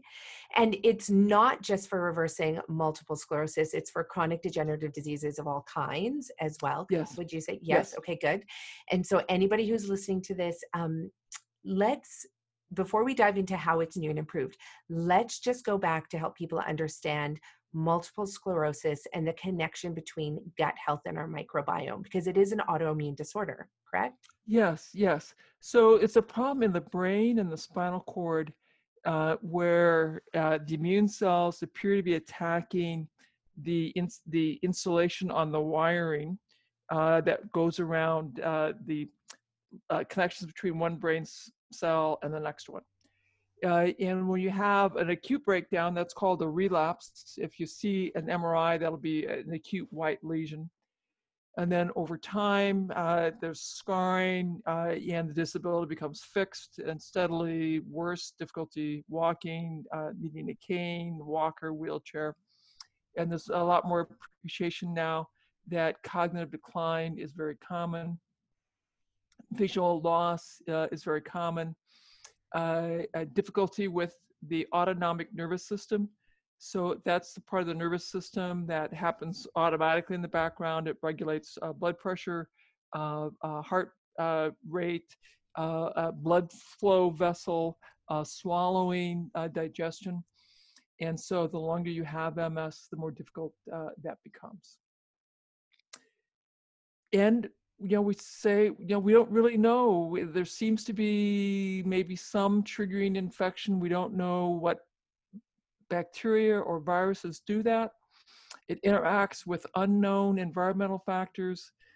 Uh, there are maybe 200 to 300 different genes that will increase your risk ever so slightly.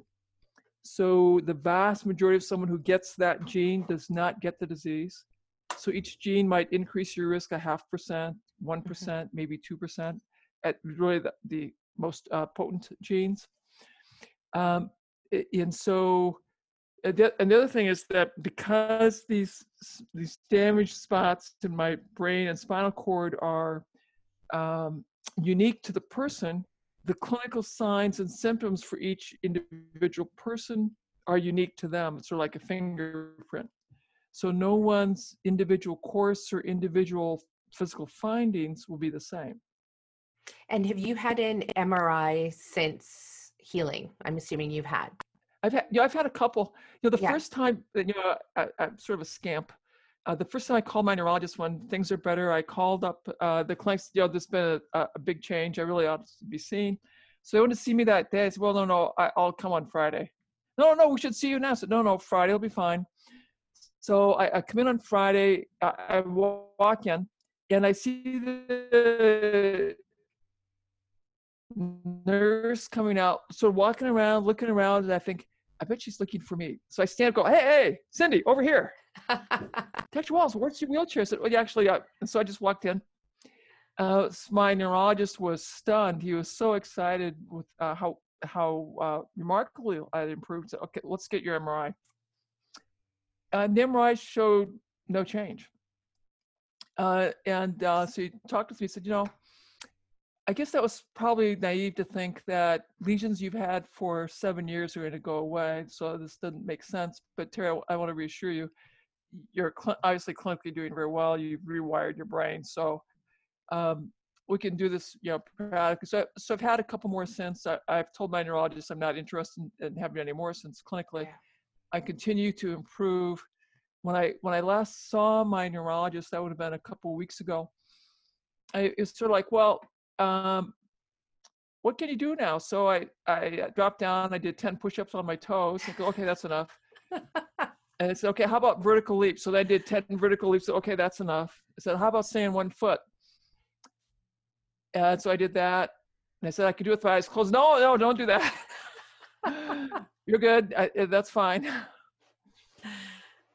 And so, okay, so this part I think is really critical for people to know is that um, you know, I love the book, The Brain That Changes Itself. I don't know if you've read that yes, book. Yes, that's a lovely book. Yeah, a really wonderful book for people to understand how I mean, our brain, I mean, is really underutilized for the most part. And it's so brilliant because it can rewire around damaged, scar tissued areas. It will, it, and it wants to.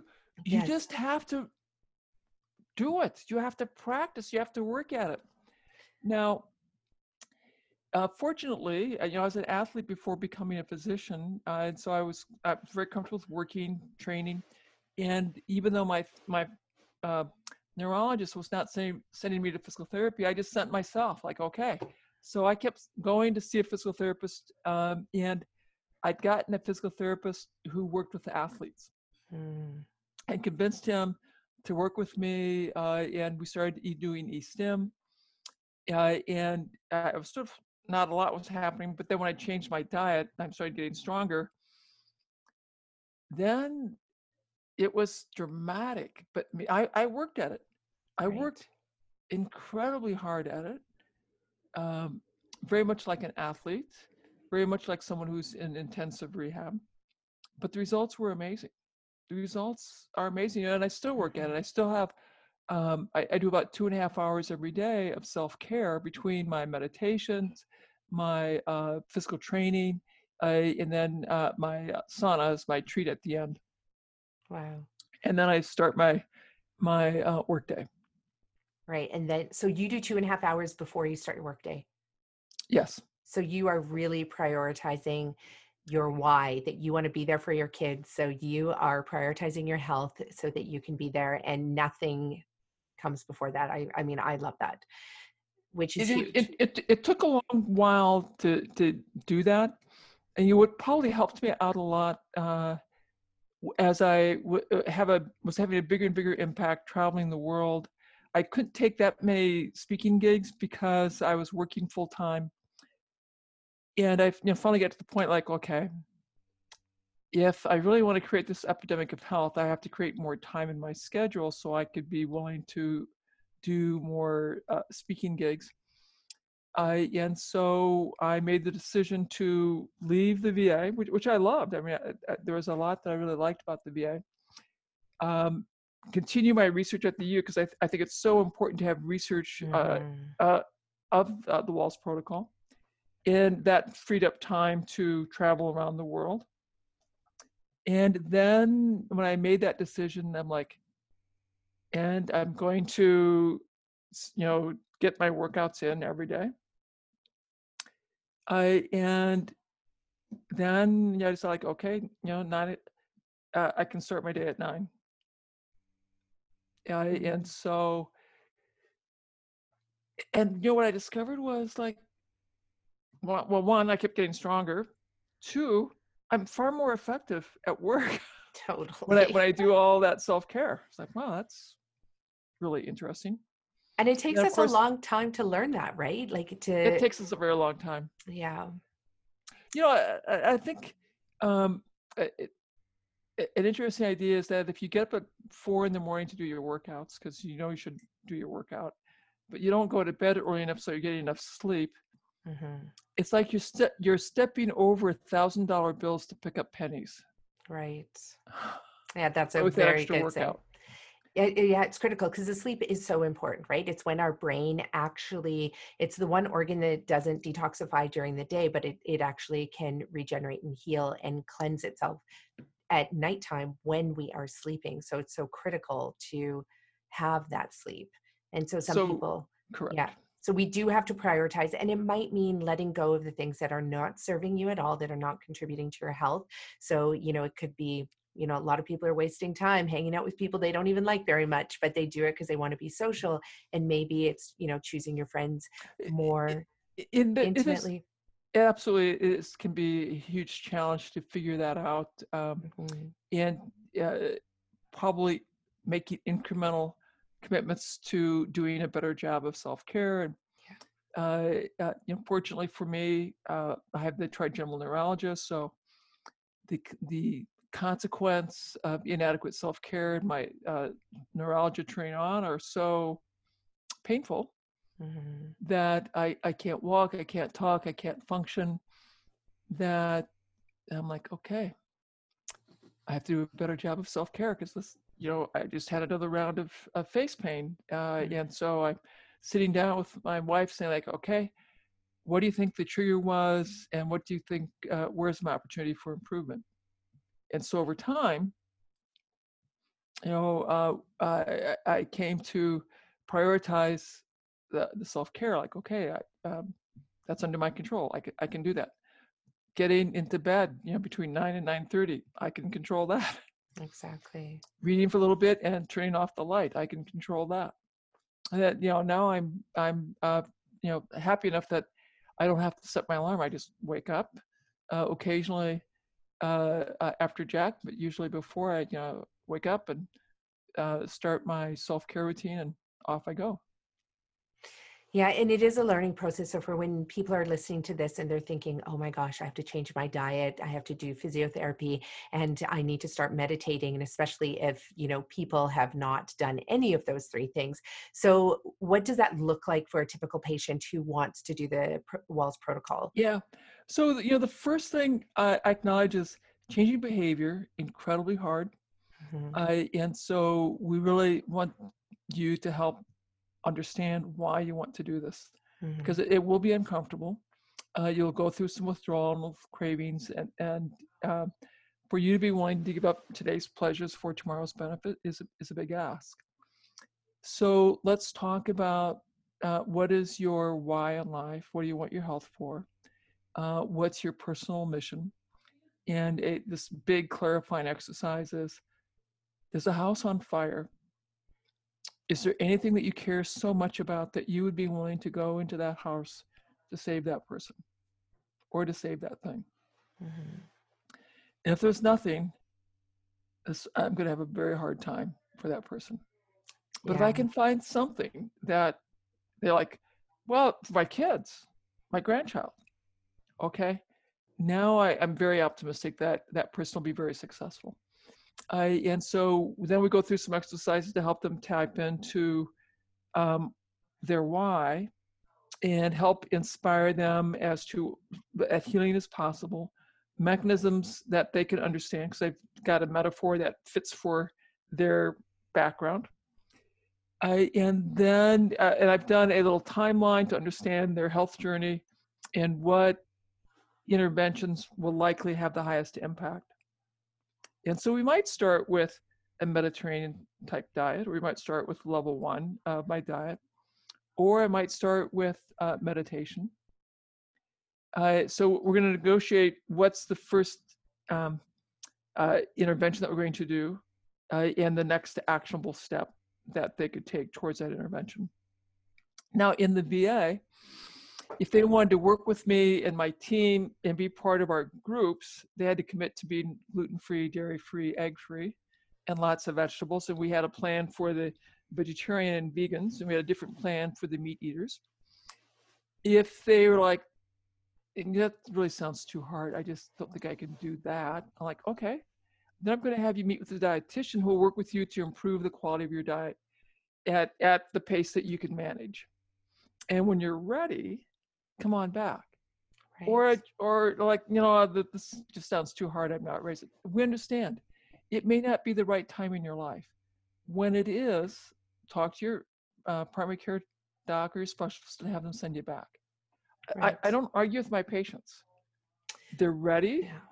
to make changes, and then we'll facilitate the changes at the pace that they can manage. But if they're not ready, that's fine. I'm not. I've I have to have a long line waiting to waiting to come see me. It's like, you know, that's fine. Come back when you are. Yeah. And this is the part that took me a long time to get over is the fact that why are you not ready? Like, come on, like the pain of your illness has got to be so excruciating that, you know, it can, it has to be more than the pain of making the behavior change. So for me, I was like, I'd be working with the person to be like trying to figure out their why, trying to figure out their everything. And it was, it was painful for me. And then finally, once I let that go and I realized, you know what, I got to save my energy for the people who are ready. Mm-hmm. Because, We're like ready. you said, there's a lineup of 233,000 North Americans who have a chronic disease right now. And you know a good portion Absolutely. of them are ready so you know that took me a long time. So for any doctors and you know healthcare workers and um, you know coaches out there that are listening to this i mean try and avoid what i went through which was the like where it was the almost like the um you know the i don't know we have to let we have to let it go. We it, do. it's their it, it's their journey. They will have to uh, discover this um, you know, you can think of your brother or your sister who has a problem with uh, tobacco or alcohol uh, and uh, is engaging in some uh, addictive behaviors that you wish they wouldn't. But you probably still love them. Mm-hmm. Uh, and you still want to help them uh, at, and be supportive. And when they're ready to quit, you can be more effective help. you want to be careful that you're not enabling bad decisions but not everyone can beat their addiction. And food is an addiction. People need to understand that. And that's a part that I think is hard because a lot of people they don't really realize that that they are well privy you know, to the ingredients in that processed food and it is a drug and especially when they're giving it to their children i mean it's a powerful it's drug for children as a drug. yeah the, the tobacco industry diversified into the food industry and they are and they are able to hire food scientists that are very adept at using food-like chemicals to create cravings, dependencies, uh, and uh, increase the uh, addictive nature of the products that are consumed. And the fast food industry is good at this. The manufactured food industry is good at this. Uh, and we we are absolutely just allowing for the destruction of our economies mm-hmm. uh, and the destruction of our societies because our governments uh, were unable to regulate the food industry. And they're not going to be able to. It, it's just not going to happen. Um, fortunately, with uh, people like you, and, uh, like you, yeah. and, and, me, that are out there uh, teaching the public and the people who are ready uh, to understand that we can do these radical things known as preparing our own food, meditating, walking, moving, that we can create health by our own choices. So, mm. yes. Yeah, we that's can do amazing. This. And as a result of doing this and the people making those changes, we make changes to our soil quality and our agricultural systems and food security. And we change societies because as you know people are recovering from these mental health condi- or these sorry chronic you know what looks like a physical chronic condition from like the neck down they're also healing mentally as well yes. and when people heal mentally that is when we start making different decisions in our society and we have more loving relationships we have people working in the environments that they are inspired to work in as opposed to not even have the energy to like you know think of doing something else or going back to school or changing their careers or you know so we see everything shift on an economic on a social on an environmental level um, and that's the part that really excites me about this work that you're doing and that i'm doing. You know mark uh, hyman's uh, written a book that's just come out to uh, food fix uh, that explores the relationship between food policy health uh, economic policy and I, I, i'm very very impressed with that book uh, eh, you know, I've been looking globally at the rise of a much more um, a conservative, uh, sort of right-wing uh, efforts, um, political points of view, more uh, irritability, rage uh, in a lot of our uh, political system. Mm. and you know, I'm thinking about food quality, microglia activation, impulse control issues, uh, yeah. again tied to food quality. And so, if I, I it makes me wonder if uh, some of the shift in the rise in this uh, rage and anger in the political system that I think is leading leading towards more right wing governments is tied into the deterioration of the food quality and uh, tied into uh, increased microglia activation, uh, loss of impulse control, um, and so, you know, hopefully, as our society is also learning more about self care and uh, the role of food behaviors that we'll see uh, better communication in our political system uh, because in order to solve these big crises that we ha- we have all of us internationally yeah. we need political leaders that can mm-hmm. talk to one another listen to one another and come to reasoned solutions that don't involve a lot of rage. I love that and i know for people who are listening they're like what? How did you just tie in you know diet to our political system? But it, it's i've seen it hundreds and hundreds of times with my clients that have healed and especially among the men they're the ones who actually recognize it even more that they come to me after when they're healed from their diabetes and their heart disease and whatever other inflammatory conditions are happening in their body and the number one thing they say to me is wow if i had you know done this 20 years ago, I would never have gone off to war because they don't have that rage. They don't have that mm-hmm. um, anger flare up any anymore. They don't feel on edge and anxious.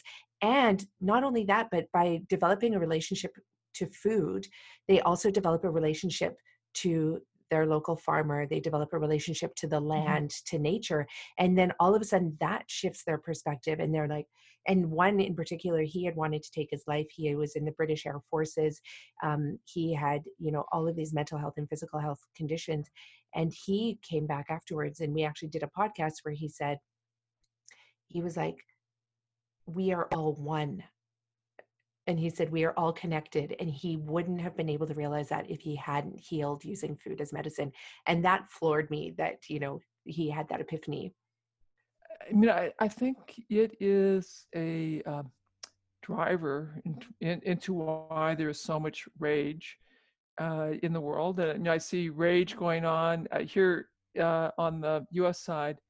Uh, on, the left, there's a lot of rage and anger, uh, and there's a lot of rage and anger on the right. And I look at Europe and South America.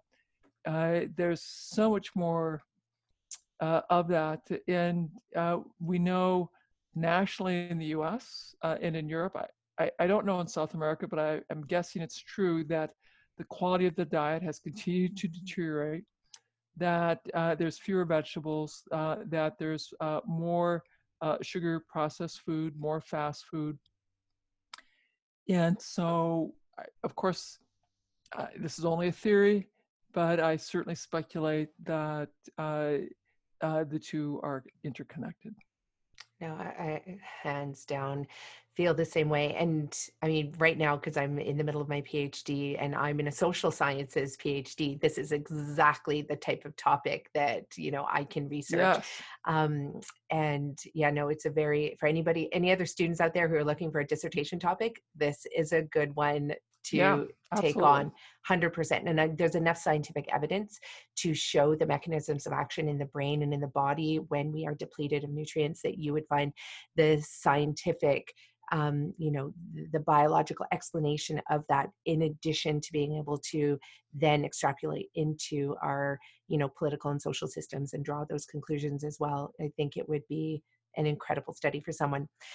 So let's you know i i mean i can talk to you for sure for the next six hours straight and i'm sure our listeners want to listen to you for the next six hours straight yeah. but i want to know let's wrap this up by talking about your book and talk yes. about how it is new and improved where people can find it what are the changes that have been made the additions um, and i'm sure there's been a few tweaks i'm sure since you first wrote the book years ago sure so uh, it's out on March 17th. So wherever uh, books are sold, you can go to my website, terrywahls.com. We'll have links uh, to online uh, stores there as well.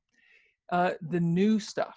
Uh, number one, great information on the behavior change model that we've been discussing. because the struggle is how do we successfully deal with these food addictions and these mm-hmm. behavior addictions?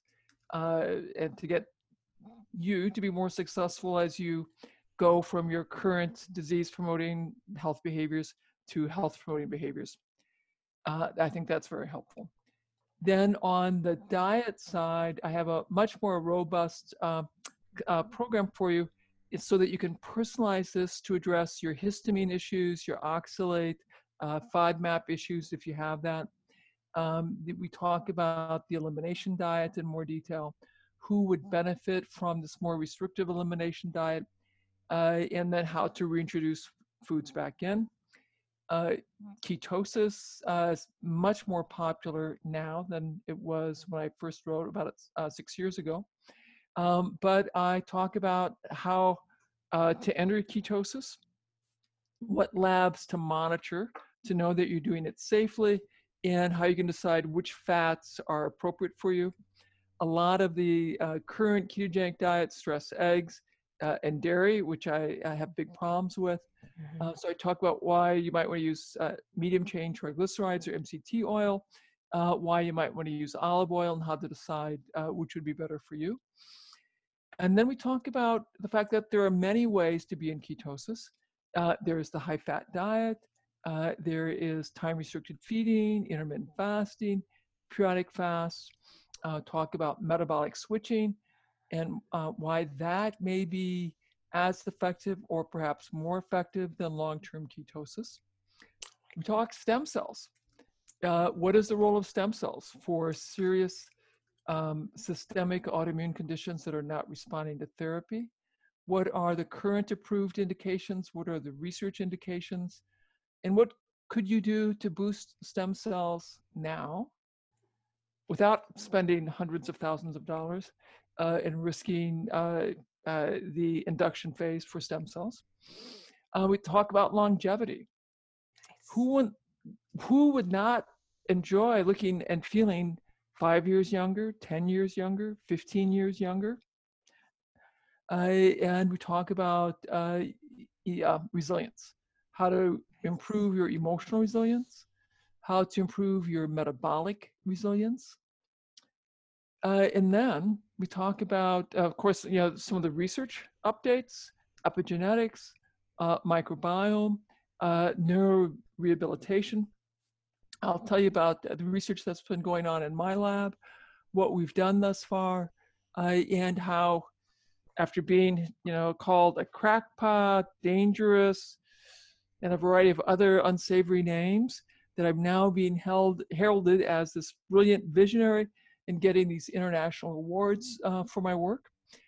So uh, it, it, certainly, uh, to me, is an incredibly hopeful, hopeful book uh, you'll see my transformation as a patient, as a researcher. Uh, you'll see the, uh, the transformation of our, our other patients in our clinics and in our followers. Uh, and you'll have metaphors that I think will work for you because I, I, use metaphors for a variety of uh, vocational backgrounds. So hopefully you can find some metaphors in my book that will resonate deeply with you uh, and the various tribes that you serve.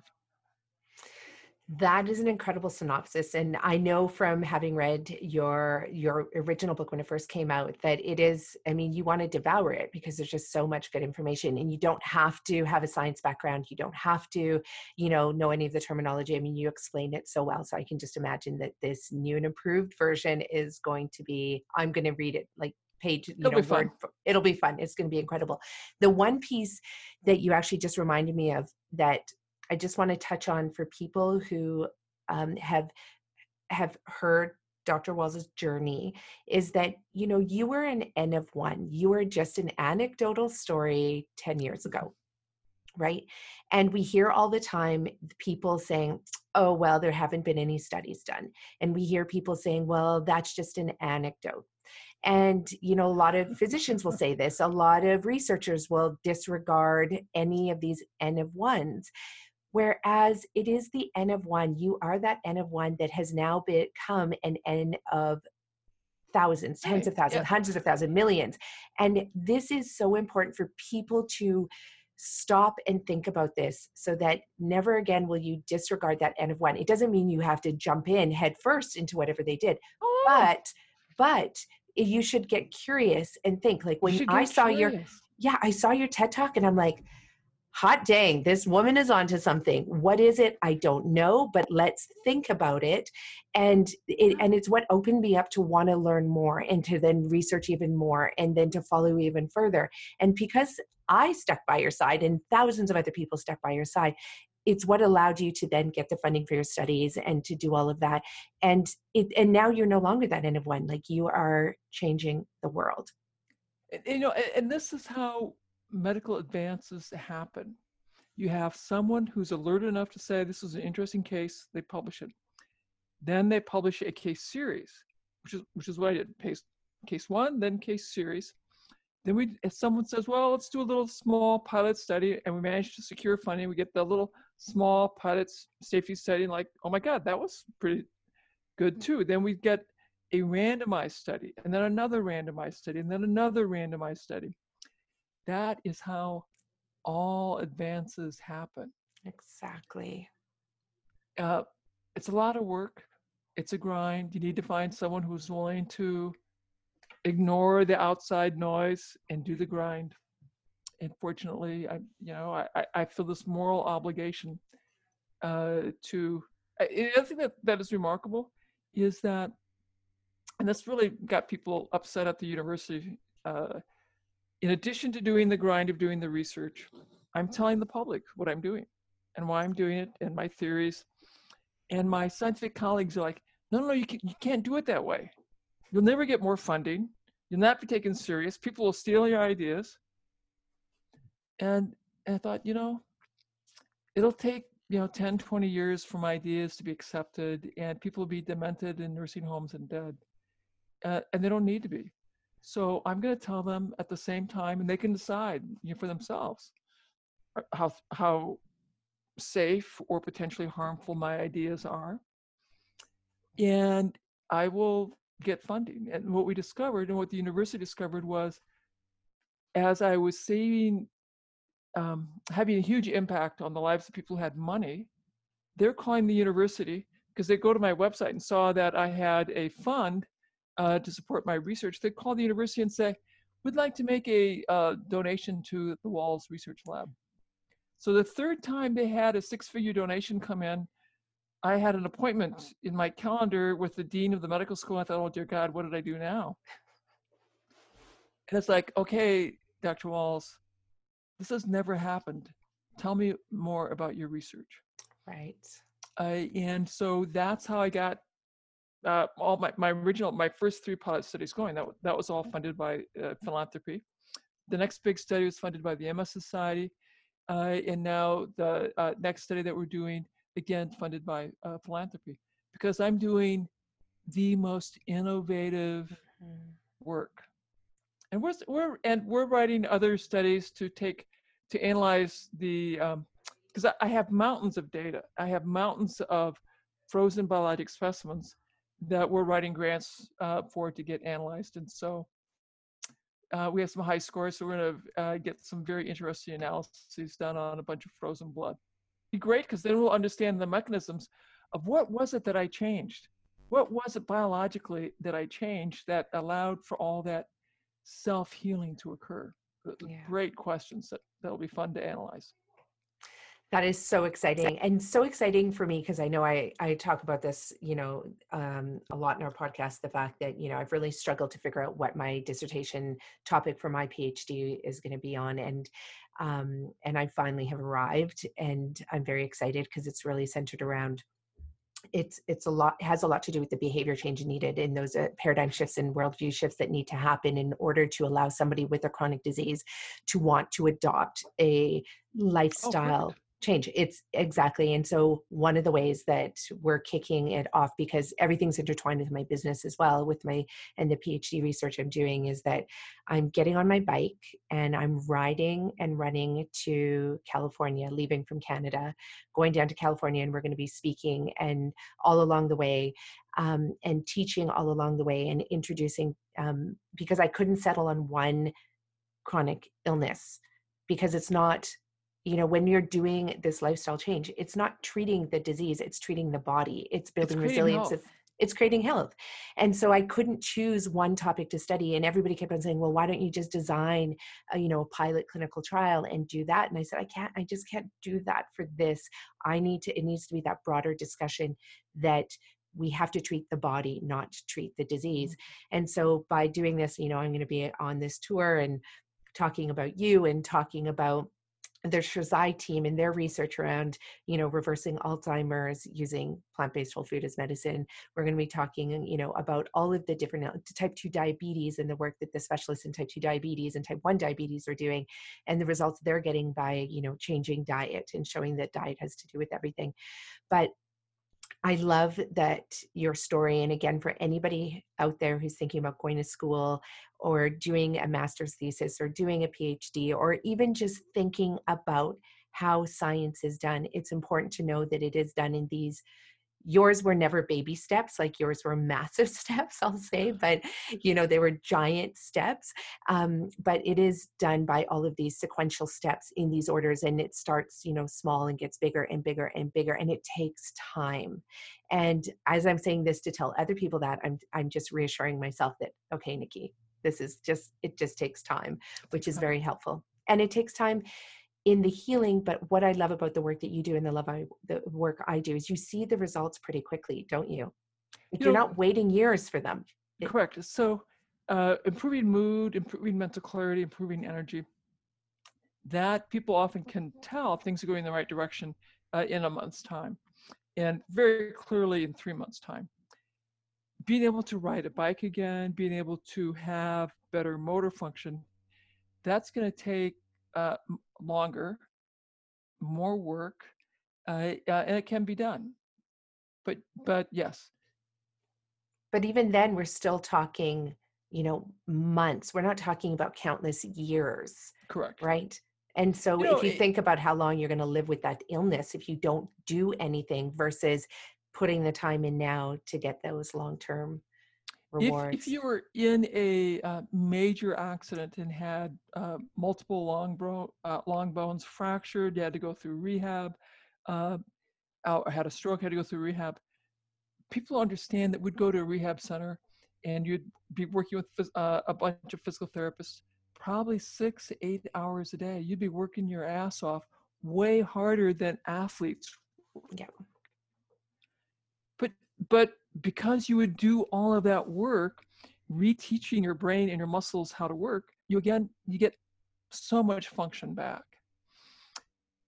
We can help our people with chronic disease get their function back by creating health getting the cellular milieu addressed and then helping them bit by bit to begin retraining their muscles their brain connection to their muscles and doing the work and we we see marvelous results that you have incredible. to work at it but yes, you have to work, work at, it. at, it.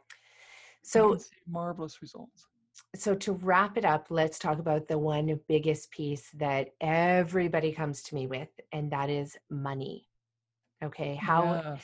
so you know if you don't have any money if you are you know you i mean you're still technically getting food from somewhere because you're eating a couple times a day but if you don't have any money can you still do this program? How can you succeed so, on this program? you know um, the wonder is that i worked in the va i was uh, the veteran affairs hospital uh, here in the us uh, and the clinic that i ran was the therapeutic lifestyle clinic. Uh, most of my patients were living on food stamps they were disabled they had very fixed incomes uh, in the VA, I could not do any fancy functional medicine testing. The first couple years, I was in the traumatic brain injury clinic, and I had no lab testing. I just got 20 minutes twice a year. I, and uh, I got people inspired to begin cooking at home, uh, adopting the Wahls diet. And again, as I mentioned, I had either the meat eating or the vegetarian vegan version uh, for that. And then in the uh, therapeutic lifestyle clinic, uh, we saw people with uh, complex medical problems. Again, no money, uh, living on food stamps. We'd have cooking classes, uh, meditation classes, movement classes, and teach them how to shop, how to make menus, how to follow a recipe, how to work without a recipe. Uh, and yeah, you know, people lived in rural Iowa, shopping in their local grocery stores and they started out eating conventional food canned food frozen food conventional meat and we talk about improving the quality of your food according to what you can afford. And these folks would begin gardening. They'd begin growing foods in pots. They would have their friends who were hunters drop off meat.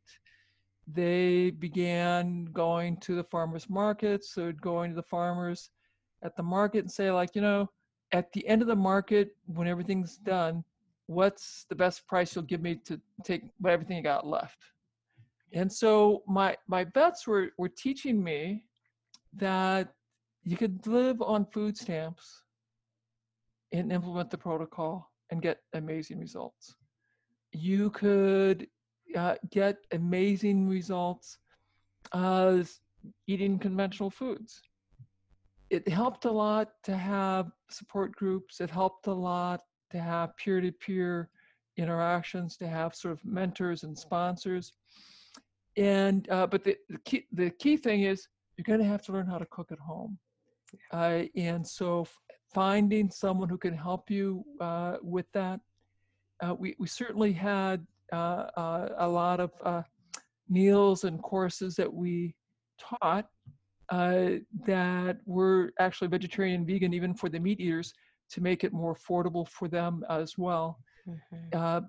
so if anyone tries to tell me that they can't do it because they can't do functional medicine testing, I, my response is, I did it uh, in the VA for four years with zero functional medicine testing. They tell me they can't afford it because they can't go to Whole Foods. And I tell them, and I did it in the VA with patients living on food stamps in rural Iowa, going to rural grocery stores. So yes, you can certainly do that. They said they don't know how to cook. Uh, I said, well, come to some cooking classes, and we show people um, uh, do food demos, cooking demos. We we have them help cook. Uh, uh talk about uh, instant pots, pressure cookers, uh, and um, slow cookers. And so we've had tremendous success. Food, uh, um, it money is not a barrier. I love that. That is an incredible way to wrap up the show because we have i don't think we've left any rocks unturned in in this podcast um, really i think for anybody who's listening you know there's not a lot to stop you from doing this but the first thing you need to do is understand your why and then you can get going first things first get dr terry Wahls's book because that is going to describe yeah show that book one more time awesome. It's a beautiful cover, by the way. I love it. Thank you. We're very pleased with it too. Yeah, it's gorgeous. And um, get that book. Also, buy it as a gift for your loved ones as well. A lot of times, you know, we're afraid when somebody comes to us and they just tell us that they've been diagnosed with something like MS or type 2 diabetes and you know, we feel we feel terrible and we don't know what to say and we don't know what to do or we want to jump in and tell them what to do. I mean, just keep it super simple. You don't even have to say anything. Order the book for them, let it arrive at their house and then just tell them, you know, hey, I love you, I care about you. I listened to this great podcast um, with talk, Dr. Terry Wahls, whether it was on the Rich Roll podcast or whether it was our podcast or whoever's podcast, and you know, and just start giving them information in a non-pushy way and let them take in the information to make the decision for themselves show up at their house, cook them one of the Wahls Protocol meals. Um, that's another good way to introduce them so they don't think that they're going to be eating like, you know, scary fried octopus tentacles or, you know. Mm-hmm. anything like that you know show them that it's just really real easy food that you can acquire from most grocery stores and you can make it yourself and then you know allow people to have the information and don't be afraid to share it for sure Thank you, Dr. Wahls. It has been such a pleasure again. Uh, you are a light in this world, and I'm so excited to follow you for the next 10 years and see the magic you're going to be creating in the lab, in your patients, um, you know, with your patients and with the general public as well. Thank you. But before we wrap up, uh, tell me about your health practitioner training program because I know that you offer that as well. Yeah, so we train uh, physicians, health coaches, nutrition professionals, and other health professionals on how to implement the Wahls protocol. Uh, we also uh, give them really detailed uh, insight into the Wahls behavior change model, which I'd mentioned earlier is just so important to help your patients be much more successful at adopting and sustaining uh, behavior change. Uh, in addition to that, uh, we have the Wahls Protocol Seminar, which is a um, program we have hundreds of people come to every year. Again, teaching them the principles of diet uh, and lifestyle behavior change to get control of their health, improve their health, reduce the symptoms of their disease. Uh, we, we laugh, we sing, we dance. Uh, it's really a, a wonderful, wonderful time. Amazing. Awesome. We'll put those links in the show notes as well. I hope you enjoyed that interview with Dr. Terry Wahls. Isn't she inspirational? And she's an incredible wealth of knowledge. And she's a mom who was able to reverse her chronic disease amidst a crazy busy lifestyle, amidst having to take care of kids, amidst, you know, all the things that she sees on a day to day basis as a researcher and a physician. So if you're thinking you don't have the time or the money to do this, you know, think again because what have you got to lose? You have years to lose with your loved ones. You have years to lose achieving your dreams in this gorgeous world that does come with a finite, or it is a finite um, lifespan, but we can lengthen that lifespan. You know, whether it's to 95 years, 100 years, people can live to 107. You know, don't you want to have those years of your life where you're living well as opposed to living with a chronic illness? So, no more ex- excuses get Dr. Terry Wahls's book, get our book, Eat Real to Heal, and learn about using food as medicine so you can turn your life around and turn the health around for your family as well. Okay, everyone, bye for now. Thanks for being with us. Stay tuned for the next show.